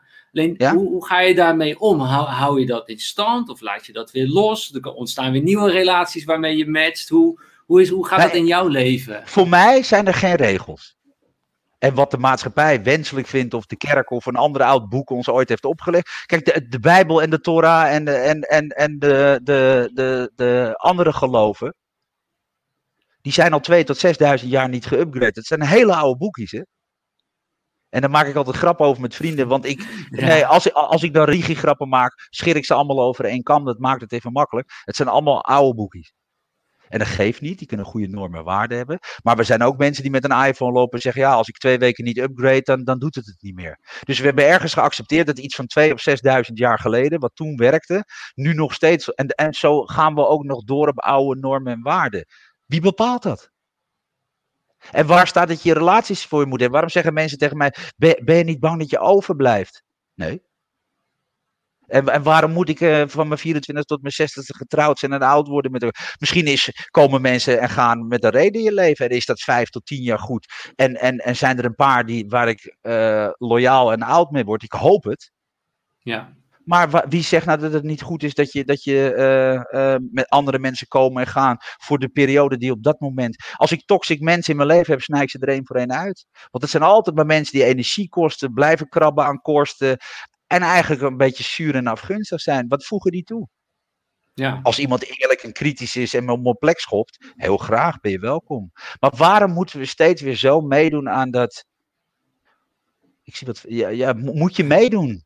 Aan wat moet je transformeren is ook een goede vraag. Moet je transformeren, nee, vraagt uh, Nee, we hebben het de hele tijd over. We hebben niks moet. Dat hangt er vanaf wat je zelf wil en wat bij jou past. Er zijn geen regels, niks moet. Dus als het nodig is, uh, ja, ik maar ik denk wel dat als je kijkt naar de Heilige Graal en wat zelfontwikkeling is, het hoogste in de Maslow-keten, in de waardeketen van de Maslow-pyramide, moet je uh, seks, een dak boven. Nou, dat is verkeerde. Sorry, Igor Beuken weer, die begint met seks. Sorry. Nee, nee ik, ik, ik ben nu abuis. Het is volgens mij uh, een dak boven je hoofd, eten, veiligheid, seks. Een, een aantal basale dingen. Maar de hoogste stappen in die waardeketen van de Maslow-pyramide is persoonlijke groei, zelfontwikkeling. Je niet laten leiden door je ouders en je jeugd en, en, en allerlei uh, spoken en, en, en, en groeien. En wat dat is, bepaal je zelf. Ik wil graag veel spiritueler worden en nog meer leren en, en nog lichter worden. En als mens een mooie, beter mens worden. Wat dat is, dat bepaal ik. Niemand bepaalt het voor mij. Ja. Dus, je moet, dus je moet niks. Ook niet van je ouders, ook niet van de maatschappij. Dus nee, dat bepaal je Het is wel een enorme, is wel een enorme bevrijding al, merk ik nu al uh, tijdens dit Mega. gesprek. Dus, dus dank je wel daar, uh, ja. daarvoor. Gewoon. Dat is... Ja, iemand zei alles mag. Ja, oké. Nou. Ja, nou... Ik vind, ik, ja, alles mag. Uh, alles kan, maar alles heeft een prijs. Zo zie ik het meer. ja, nou ja, en voor, voor heel veel mensen. Waar wil je naartoe? Ik, ik help in programma's, laat ik mensen, ja, ik ga het niet allemaal verklappen, maar laat ik je iets over je toekomst schrijven. En, en, en niet een brief aan jezelf, want die kennen we ook al wel. Maar als iemand daar een week of een jaar over doet, dan is dat een hele goede oefening voor hem. En die doet hij voor zichzelf en niet voor mij. En, en, en als ik nu, ik schrijf mijn wikipagina van 2040 en 50. Wat wil ik dat ze dan over me schrijven en waarom? Niet omdat het gaat om wat mensen over me schrijven. Ben ik nog op koers op de dingen die ik in mijn hoofd heb? En wat schrijf ik daarop? Passie, purpose, paycheck. Heb ik dan 58.000 start-ups uh, die oceanen schoonmaken? Of wordt het dan een beetje te vol? Uh, nou, maar snap je wat het is? Als je hardop droomt en dat ook doet, ja, dan gaat het ook gebeuren. Want het begint met dat soort dingen.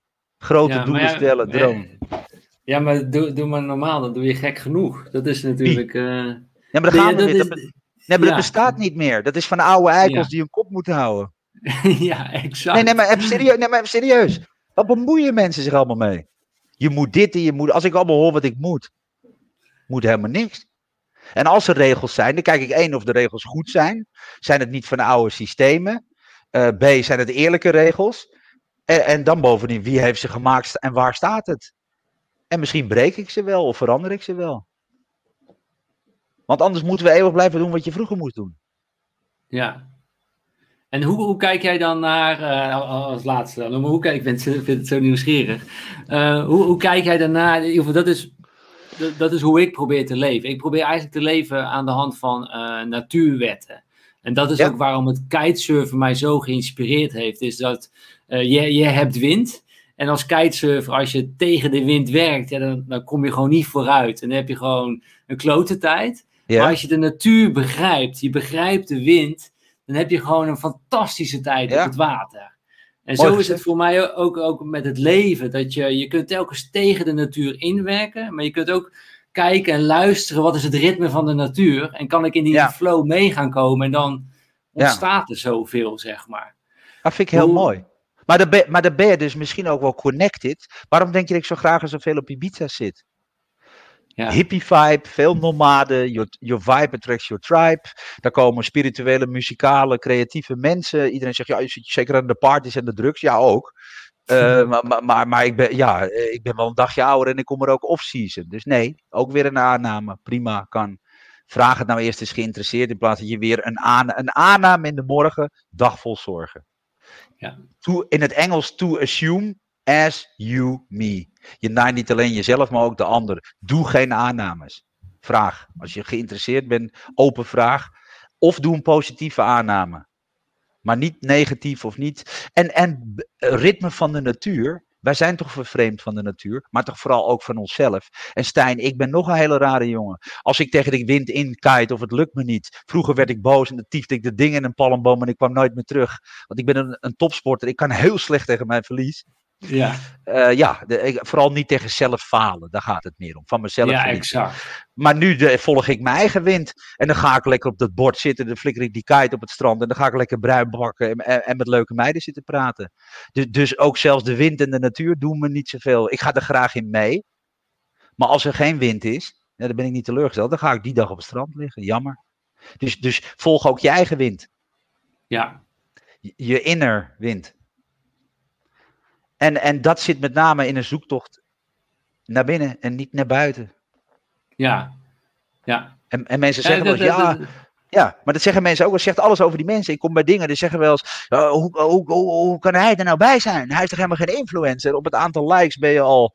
En dan zegt het bijvoorbeeld uh, een directeur van een bedrijf. Maar hoe bedoel je? Ja, op Instagram heb je 10.000, weet ik veel wat volgers. Ik heb 100. Waarom wordt hij eigenlijk uitgenodigd?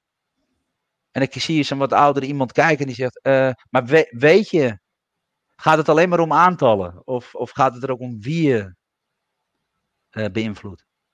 Mijn kat zit op YouTube. Nou, die heeft geloof ik 10 miljoen volgers en kijkers. Maar heel invloedrijk is die kat niet. Het is gewoon kutbeest. Maar die maakt af en toe gekke capriolen. Dus ja. hoe nuchter ben je ook? En vooral, elke tijd die ik steek in naar buiten, social media, aandacht, belangrijk doen, kijk mij nou. Eh, daar, daar, daarvoor baal ik ook. En het kan ook zomaar zijn dat ik morgen mijn Instagram eraf trek. Want ik ben er gewoon ziek van. Dat ik op een selfie 300 likes krijg en op een interessant verhaal 50. Dan verdien je mijn tijd niet. Dan ga je of naar mijn database of ik stop ermee. Ja, ik ben een rare gast. Maar nogmaals. Ja. Dat kun je Mooi. ook doen als je, als, je, als je onafhankelijk bent. Nou, kun je dat niet ook daarvoor al doen? Ja, Voordat je financieel onafhankelijk bent. Dus zou, ja, zou juist, je het juist, juist niet moeten juist, doen. Hè? Dat... juist. Maar dat is gevaarlijk, want ik weet. Kijk, het is wel een simpele rekenformule. Uh, er zijn maar heel weinig mensen uitgesproken echt. Zeker in een wereld ook nu met, met, met belangrijk zijn. Niemand. Ik zat in een groepje artiesten. Wij deden ons mond open met COVID. Met een niet zo gelukkig gekozen hashtag. Maar het verhaal was heel oprecht. Goed, wij wilden ja. antwoorden. Ja, wij wilden antwoorden van de regering. Ja, wat doen nou al die mensen? Eén poep of wind bij Jinek en iedereen flikkert weg en loopt weg. Ja, dat ja. zijn dan de, voor mij geen helden. Weet je waarom niet? Als alles gaat over vanity metrics en likes, natuurlijk kun je dat eerder doen. Maar dat vraagt ook om een bepaalde uh, volwassenheid, een bepaalde persoonlijkheid. Ga dat nou niet doen als het niet bij je past, want dan ga je hartstikke nat. Maar ik, wat denk je, ik sta op zoveel bloklists. Ja, dat doet pijn. Want als ik bij media spreek, uh, de NPO wil mij niet hebben. Uh, ik sta bij Facebook. Uh, op, op alle congressen in de wereld waar Facebook sponsor is of, of organisator, sta ik op de blacklist. Want ik heb gezegd dat Mark Zuckerberg in de gevangenis hoort op basis van Myanmar, politieke data, fraude, dat, dat soort dingen. En als iemand dat acht keer doet en acht keer sorry zegt, ja, dan, dan weet ik wel wat jouw ethiek is. En dan schrijf ik daar een eerlijk artikel over met feiten. En dan zeg ik, nou ja, deze man, ik hoop dat hij ooit een keer voor de rechter komt. Want deze man uh, doet hele gevaarlijke dingen voor macht en geld. Ja, mag ik dat zeggen? Ja. Kost me dat uh, een paar ton per jaar? Ja. En blijft er veel over? De, de, dus. Maar eigenlijk zeg je dat het toch wel. Een, het heeft ook een prijs om dicht bij jezelf te blijven. Nou, dat, dat kan. Dat hangt er vanaf wat dicht bij jezelf is. Als je voice of reason bent en je bent publiek figuur of semi-publiek figuur. en je pakt de media aan en je bent uitgesproken. Ja, en voor mij gaat het niet alleen om geld. Ik, ik vertelde je aan het begin, ik ben een paar keer ge gearresteerd geweest voor het uitspreken van mijn mening. Ja. En, en als je in Turkije in de cel komt, net nadat die journalist daar vermoord was, die Jamal Khashoggi, die in een ambassade in mootjes werd gehakt en, en met een dubbelganger naar buiten ging. En toen zeiden ze, nee hoor, het is hier niet gebeurd. En toen zag je op de CCTV-camera's met facial recognition dat het een dubbelganger was. Ja, daar denkt niemand over na. Dus, dus dat, dat, dat ze mij dood willen op social media, is voor mij nog maar de warming-up. Want als je in, in een Turkse politiecel in elkaar getrapt wordt en niemand komt je helpen, je weet niet of je ooit nog buiten komt, dat, dat, dat wens ik niemand toe. En dat hoef je ook helemaal niet te doen. Maar om te zeggen, ja, ik ga niet stemmen, ik doe niet mee. Dat, dat, dat, er zit tussen hemel en aarde nogal een verschil. We hebben verantwoordelijkheid. het is niet zo zwart-wit, het is niet zo binair, het is niet aan-uit. Ja. Er zit nog heel veel daartussen. En ik geloof in karma en wie goed doet en goed ontmoet. Ja. Want, want ik geloof echt dat eerlijkheid het langst duurt. En als je jokt en fake it till you make it en liegt en bedriegt. Kijk, het gaat om leiderschap en rolmodellen. Ik heb het niet over de politieke invulling van Trump. Dat is aan de kiezers. Maar als je als rolmodel vrouwen bij de pussy wil grijpen en iedereen uitscheldt en beledigt en dat is je tone of voice. Is dat, mijn zoon zei het vorige jaar, ja pa, maar hij is wel president van, uh, van de Verenigde Staten. Als dat de rolmodel van morgen zijn, of onze ouders blijven maar gekke shit op het internet zetten zonder. Dat zien jonge generaties ook. Is dat het voorbeeld dat we willen geven? Echt waar? Wauw. Tja. Ja, nou kan. Maar goed, nogmaals. We leven in een wereld van influencers. En, en uh, ja. Het gaat er tegenwoordig niet meer om wat je kunt, maar of je likes hebt. Nou, dat is denk ik waar ik hoop dat sommige mensen even doorheen prikken. Ja, ook een rare, een rare situatie. Ja, Mooi om te zien. Er wordt gezegd, uh, Igor heeft echt uh, big balls. Ik ben mega fan. nou, dankjewel. Uh, heb ik soms ook nodig. Ik ben ook mens. Ik zit ook wel eens jankend in een hoekje thuis. Dat ik denk, waar doe ik het allemaal voor, man? Ga lekker op het strand zitten kitesurfen en een beetje aan de sangria hangen. En laat ze allemaal de tyfus krijgen. Want wat doe je het voor? Dus het, het, moet, het moet ook wel geworteld zijn. En ja, in sommige periodes heb ik het ook echt zwaar. Oh. Mooi.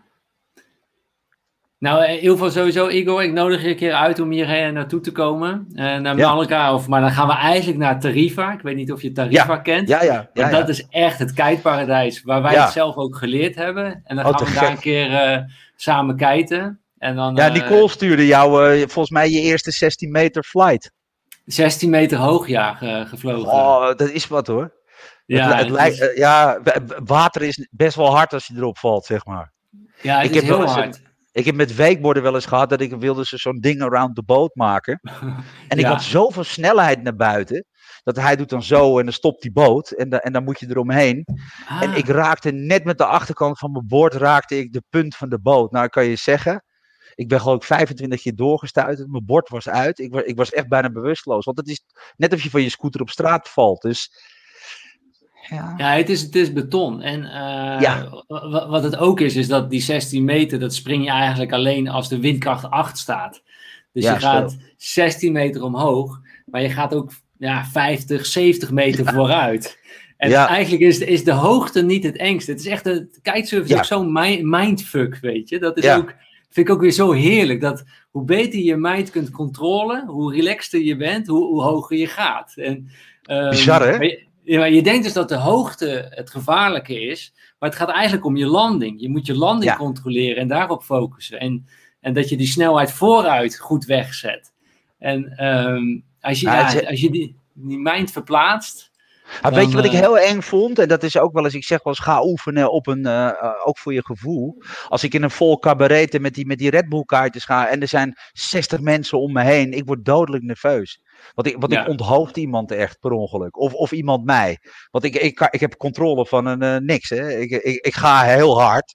Maar ik heb natuurlijk de techniek van een uh, pinguïn. Dus, maar dat is ook gevaarlijk, hè? Want met mensen om je heen, ik wil niet een ander schade of pijn doen. Dus ik, ik, ik ben dan te veel bezig. Dus als ik op een rustiger stuk kan, dan voel ik me wat meer comfort om, om, om uh, anderen niet in gevaar te brengen. Ja, ja. Nou, kom een keer naar Tarifa. Dan gaan we samen kijken met, uh, met, met z'n allen hier. Dat zou uh, onwijs uh, tof zijn.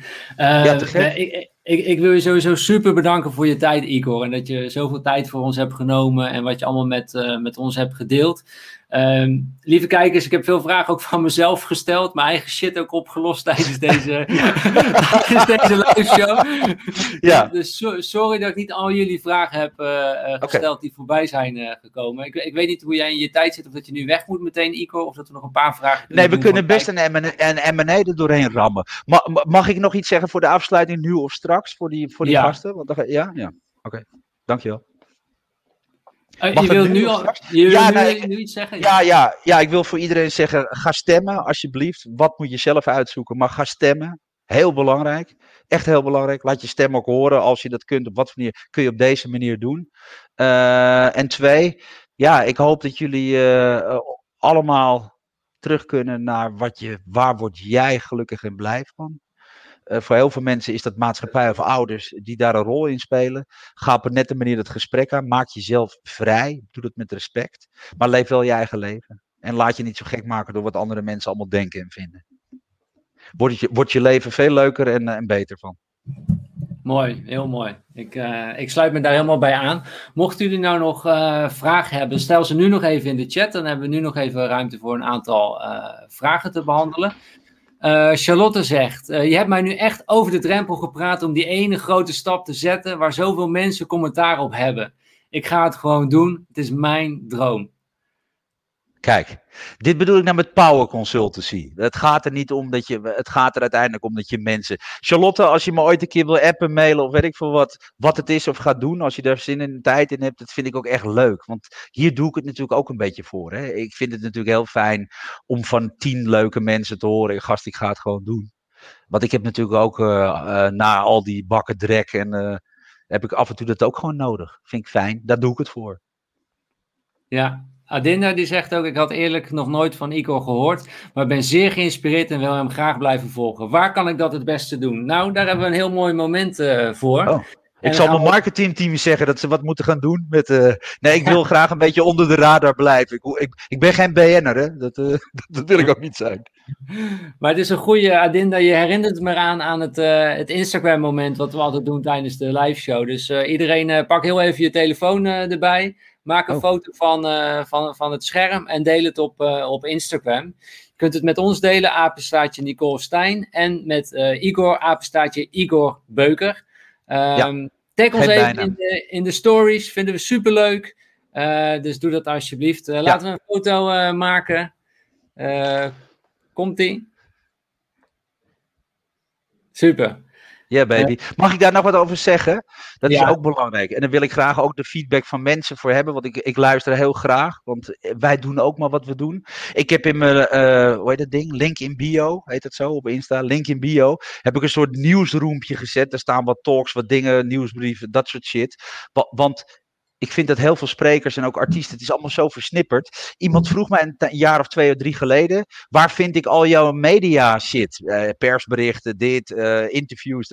Nou, toen, dacht ik bij mezelf, ga ik je nu negen linkjes sturen? Hier is mijn YouTube, daar mijn podcast, daar mijn Spotify, daar mijn Clubhouse. Toen dacht ik, nou, ik doe iets niet goed. Dus ik ben bezig om dat een beetje beter te maken nu aan het testen met zo'n nieuwsroelinkje. Dat je even one-stop shop krijgt. Ik vind dat heel veel mensen dat uh, slecht doen. Ik zelf ook. Dus dan wil je graag. Uh, ja, we zijn nog aan het zoeken naar een soort pers newsroom.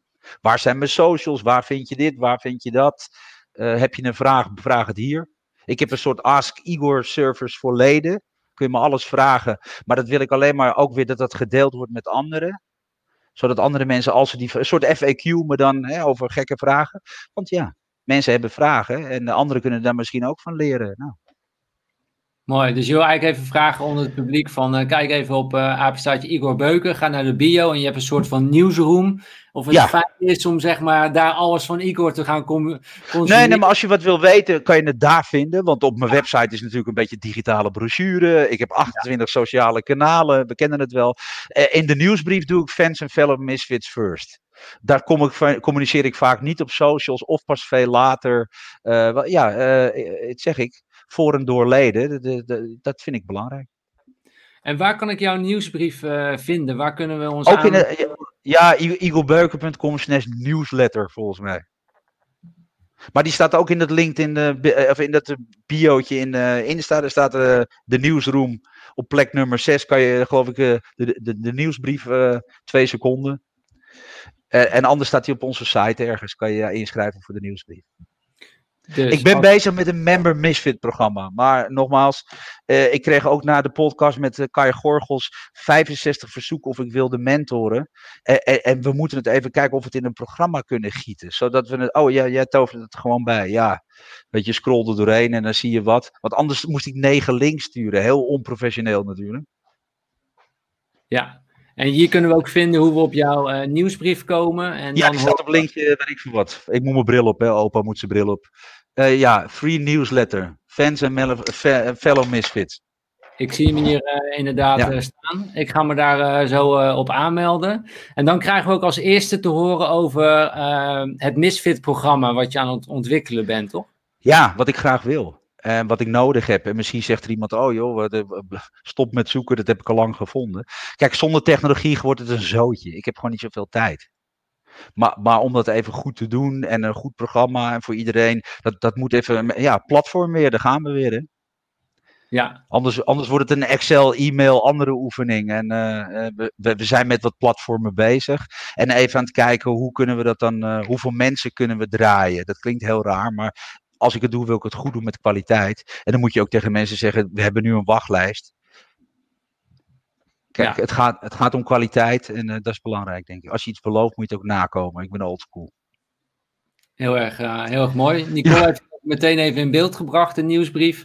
Ga naar ikorbeuker.com slash nieuwsletter. Stel dat je nu de podcast aan het uh, terugluisteren bent, dan weet je het ikorbeuker.com slash nieuwsletter. En daar kun je je ook aanmelden ja. op, de, op de nieuwsbrief van, uh, van Igor. En hoor je ook als eerste over het Misfit-programma, wanneer het, uh, het live komt en voor wie het ja. is. Het interessant is voor, voor jou. Ik, ik, wil nog één dingetje met jou delen, Igor. Ja? Ja. En dat is toen wij uh, startten met uh, Follow Your Wind. En dat is uh, anderhalf jaar geleden. Toen hebben we het voor het eerst bedacht, de naam. En we waren aan het reizen in Portugal met de camper en aan het kitesurfen. We waren echt een jaartje vrij, sabbatical. En toen dachten we na een half jaar van... Oh, we, het heette Follow the Wind, onze trip. Zo hadden we het genoemd. En dan hadden we mensen oh ja, ja? Ja, Follow the Wind. We hadden gewoon ons huisje hier verhuurd. Nou, we leefden in een camper, heel simpel. Verdienden, uh, verdiende genoeg van het huis en waren gewoon een jaar vrij. Weet je, nou, even na heel veel jaren werken was het wel heel lekker. En toen dachten we van, oh, dit gunnen we veel meer mensen.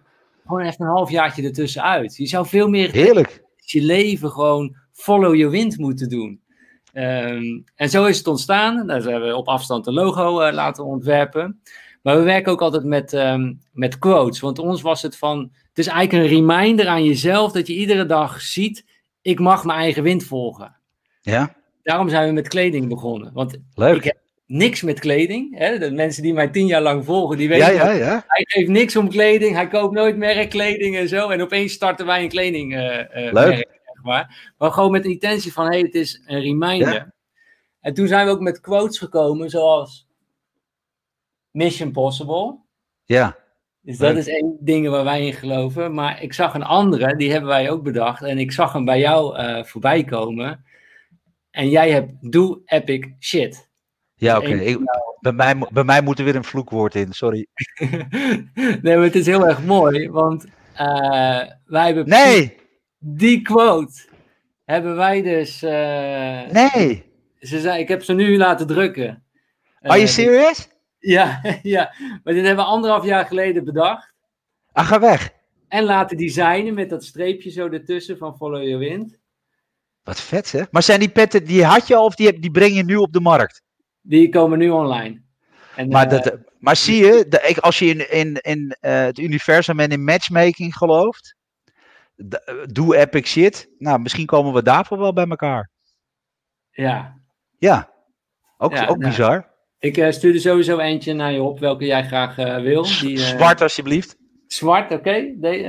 ja, zwart. Ja, top. Te gek. Die komt, die, die, Leuk hè? Jouw kant op. En dit is ook hoe onze toilet eruit ziet. En dat is, ehm, is als volgt. dit...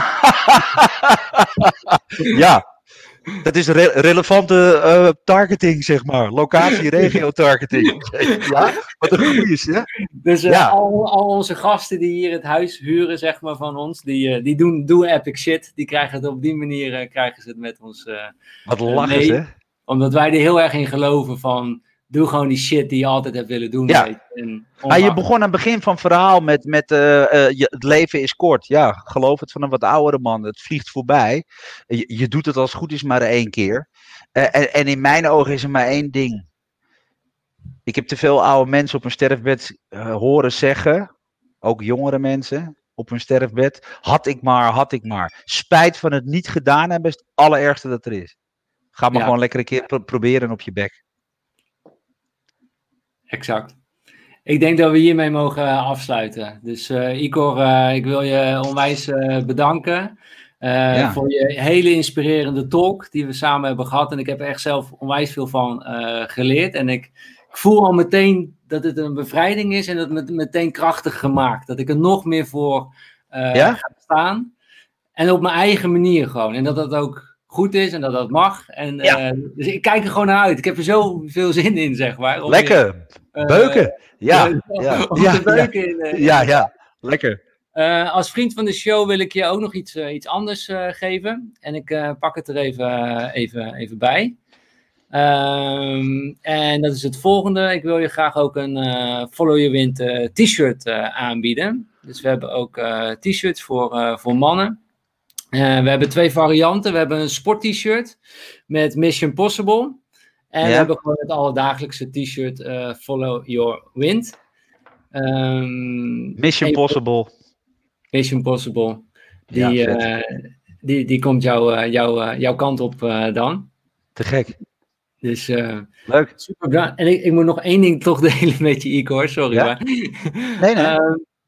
Iemand, zei, iemand vroeg het al van tevoren ook aan, uh, aan ons. En ik heb nu toch het erbij. Laat ik, je hebt me geïnspireerd zonder dat je het, zonder dat je het weet. Heb ik iets opgepakt deze, deze weken. En iemand vroeg het zich ook al af. Ik moet heel even je Instagram erbij pakken. En oh, het kwam door, het heeft met deze foto te maken. Iemand vroeg ook, van tevoren kan je vragen: hoe ja? blijft Igor zo fit? Oh ja. Mijn management zegt tegen me, dat is het echte verhaal. Hè? Als je deze foto plaatst, gaan we allemaal bij je weg. Je bent het publiek spreken. Je, dit kost je weer zoveel talks. Waarom doe je dit? Ik zeg ja, ik, het een beetje raar om te zeggen dat je echt bent en dan schijnheilig gaan zitten doen. Maar oké. Okay. Uh, ja, is heel simpel. Uh, voeding. Voeding, voeding, voeding. Apps are made in the kitchen, not in the gym. Ik eet gezond. Uh, ik train normaal. Uh, ja, eten denk ik. En wat is de definitie van gezond eten voor jou? Ja, bij mijn doelen. En iedereen wordt er, zegt er weer wat anders. Ik probeer te zeggen, uh, ik drink ook wel eens cola zero. Dan zegt hij, ik dacht ja, gezond eet, zit aspartame in. Uh, ja, uh, ik eet om redelijk gezond te zijn. Um, maar ik eet gewoon clean en ik weet wat ik eet. En iedereen die roept dat hij gezond eet, data ligt niet. Politici wel en, en, en, en merken ook. Dus kijk voor jezelf gewoon eens wat dan belangrijk is. Ik heb een tijdje MyFitnessPal even gescand, zodat ik echt wist wat ik at. En dan wist ik dat ik een stokbroodje kaas kon inruilen voor 60 gram rijst, 2 ons groente, 2 ons vis. En uh, dan at ik meer en ik werd slanker en sterker. En fitter. Geen after dinner dips, weinig koolhydraten. Uh, maar ik eet gewoon normaal gezond hoor. En ik doe mijn cheat sheets. En als je van alcohol houdt, ik drink skinny bitches. Vodka Sparo, 72 calorieën. Uh, je blijft gehydrateerd, geen suiker, geen hoofdpijn. En je blijft slank. Gewoon een cheat sheet, heel makkelijk. Mooi. Ja, Mooi. vals spelen. Ja. Ja. Nee, precies zoals wij het eigenlijk ook doen. Hoe wij ook uh, eten. Wij, volgen dan de paleo manier. En dan uh, 80-20, 80%, volg je dat 100%. 20% kun je gewoon uh, nog wat extra's doen wat je wil. En je, als je dat een tijdje doet, je lichaam vraagt er gewoon over. Als ik te weinig groentes heb gegeten, dan op een gegeven moment vraagt mijn lichaam gewoon niet meer die, uh, die vette troep. Gewoon weer even salade. En zo blijf ik heel ja, ik... in balans. En ben ik nooit meer die 15 kilo aangekomen. En... Nou, ik heb op mijn Instagram heb ik een, uh, sorry, ik lul. YouTube heb, ik een, heb je een Ask Igor dingetje. Daar hebben ze ook die vragen uh, over body, mind en soul. Hoe blijf je nou fit en wat doe je? En dat is belangrijk. Dit is niet gefotoshopt, dat is wel in mijn zomertijd. En ik box veel, hè. En voor boksen word je super droog. Ja. Je weet je kapot en je gaat kapot. Ja, maar jij hebt mij dus met deze foto, uh, wij, wij, wij eten al uh, gezond, maar ik, ik, wist al het stemmetje in mijn hoofd die altijd tegen mij zei, Stijn, ja, maar je doet eigenlijk te weinig uh, krachttraining. En ik liep er al heel vaak tegenaan en ik, ja, ik hou niet zo van de, de, de, de, de gym dan, zeg maar, ik wil het buiten doen. Ja. En, maar ik vind het zo mooi in het leven dat als je er gewoon voor open staat, dan, dan gebeurt het. Dat mijn, uh, mijn beste vriendje hier in die, die sport, die is er altijd mee bezig geweest en die doet zijn oefeningen. En jij kwam toen met deze foto en toen zei ik tegen mezelf van ja Stijn, dit is je moment. Hij, die, Danny die biedt het aan mij aan om met mij te trainen gewoon twee keer in de week in de ochtend om zeven uur s ochtends. En toen zag ik deze foto en toen zei ik van ja, nu is het moment. Nu... ik moet hier hard voor werken. Ik, denk, ik weet niet hoe oud ik hier ben. Ik denk 44, 45 of zo. Ja. dus dan moet je, moet je echt je fucking best doen. Want, want, want alles gaat langzamer. Je metabolisme verandert en dat soort dingen. en eten is ook gewoon een lifestyle. Daar word je ook gewoon happier, gezonder van. Ik kom natuurlijk uit een wat andere medische situatie. Ik denk dat je heel veel kunt programmeren met eten. Dat is niet wetenschappelijk bewezen, maar dat hoeft ook niet. Maar ik voel me goed. Minder suiker vooral, minder gif, minder vet. Uh, ik voel me daardoor veel beter. Ja. Mijn afweersysteem en dat soort dingen ook. Maar, maar uh, kijk, uh, de foto die jij nu naar voren haalt. Ik weet ook wat de andere kant op is. Dat er een of andere idioot in een legging met een bijl in zijn hand. dit was voor een feestje op Ibiza, een soort Burning Man-achtige shit. Maar ik denk dat zo'n foto kost me 10, 20 boekingen. Ja, zo. Want dan zeggen mensen, nou, dat is echt een idioot. Ja, ja, ja, oké. Ja, nou goed, mij heeft het enorm geïnspireerd en, uh, om nog meer voor het optimale leven te, eh, te, te gaan. Uh, en heeft het net dat setje aan mij gegeven dat ik het met plezier doe. En ik zie wel hoe ver ik kom, maar ik, ik doe nu krachttraining en dat heb ik nooit gedaan. En... Doe je ook, want dat is, daar stop voor, buiten. Ik zie heel veel gasten, ik doe het ook, want de gyms waren natuurlijk zes maanden dicht hier of vier. Uh, bar brothers in een park, opdrukken, pushen, pull-ups. Je kan met je eigen lichaamsgewicht en kracht zo'n mooi en fit lichaam trainen. Je hoeft niet altijd met, met, uh, als een meathead met de, de zwaarste dumbbells in de gym te staan. Hè? Echt absoluut niet waar. En, en, en dat is dan weer een stukje follow your wind. Dat is wat mij past, is op mijn eigen kracht uh, dat doen en dan gewoon opbouwen. Lekker. Uh, en het grappige is dat er wel een soort van uh, verslaving al ontstaat. Dat ik de eerste twee keer dat ik zei van, oh, ik stond uh, om zeven uur. Nou, we staan altijd wel om zeven uur op, maar nou, ik heb er echt geen zin in. En toen, na die ene keer vroeg ik van, hey, wanneer is het weer vrijdag? Dan kunnen we weer. Zo, snap je? De, ja, bizar. Het is echt heel mooi. Um, iemand vraagt trouwens nog, de vette foto, sorry, van de 20 boekingen dan. ja. Uh, oh, de chat gaat net te snel, maar uh, dit vind ik ook nog wel, uh, Mohamed, die vraagt, ben je ooit op Burning Man geweest? Hoe was je ervaring? Ja, heel vet. ik moet je eerlijk zeggen, ja, twee keer, heel lang geleden en een paar jaar geleden. Uh, uiteindelijk worden de mega-festivals ook steeds commerciëler. Maar, maar je moet maar eens kijken voor de grap. Uh, onthoud het woord burners. Zo noem ik mezelf niet, want ik ben dat niet. Maar ik ga met een groep mensen om, oceanen. Het zijn meestal mensen met een goede, vind ik, is een waardeoordeel, maar passie en voor mensen, maatschappij, voor de natuur bewust, met vlees, met plastic, met oceanen al mijn vrienden in die harde kern, in, in sociale innovatie, die het goed, allemaal burners. Allemaal burners. Die gaan elk jaar, die zitten in vaste groepen. Die gaan ook naar Tulum toe. Die zijn bezig met spiritualiteit, mensen, maatschappij. Succesvolle ondernemers, hartstikke goed. Maar, maar het, het woord burners vond ik een hele grappige. En uh, ja, ik moet je heel eerlijk zeggen.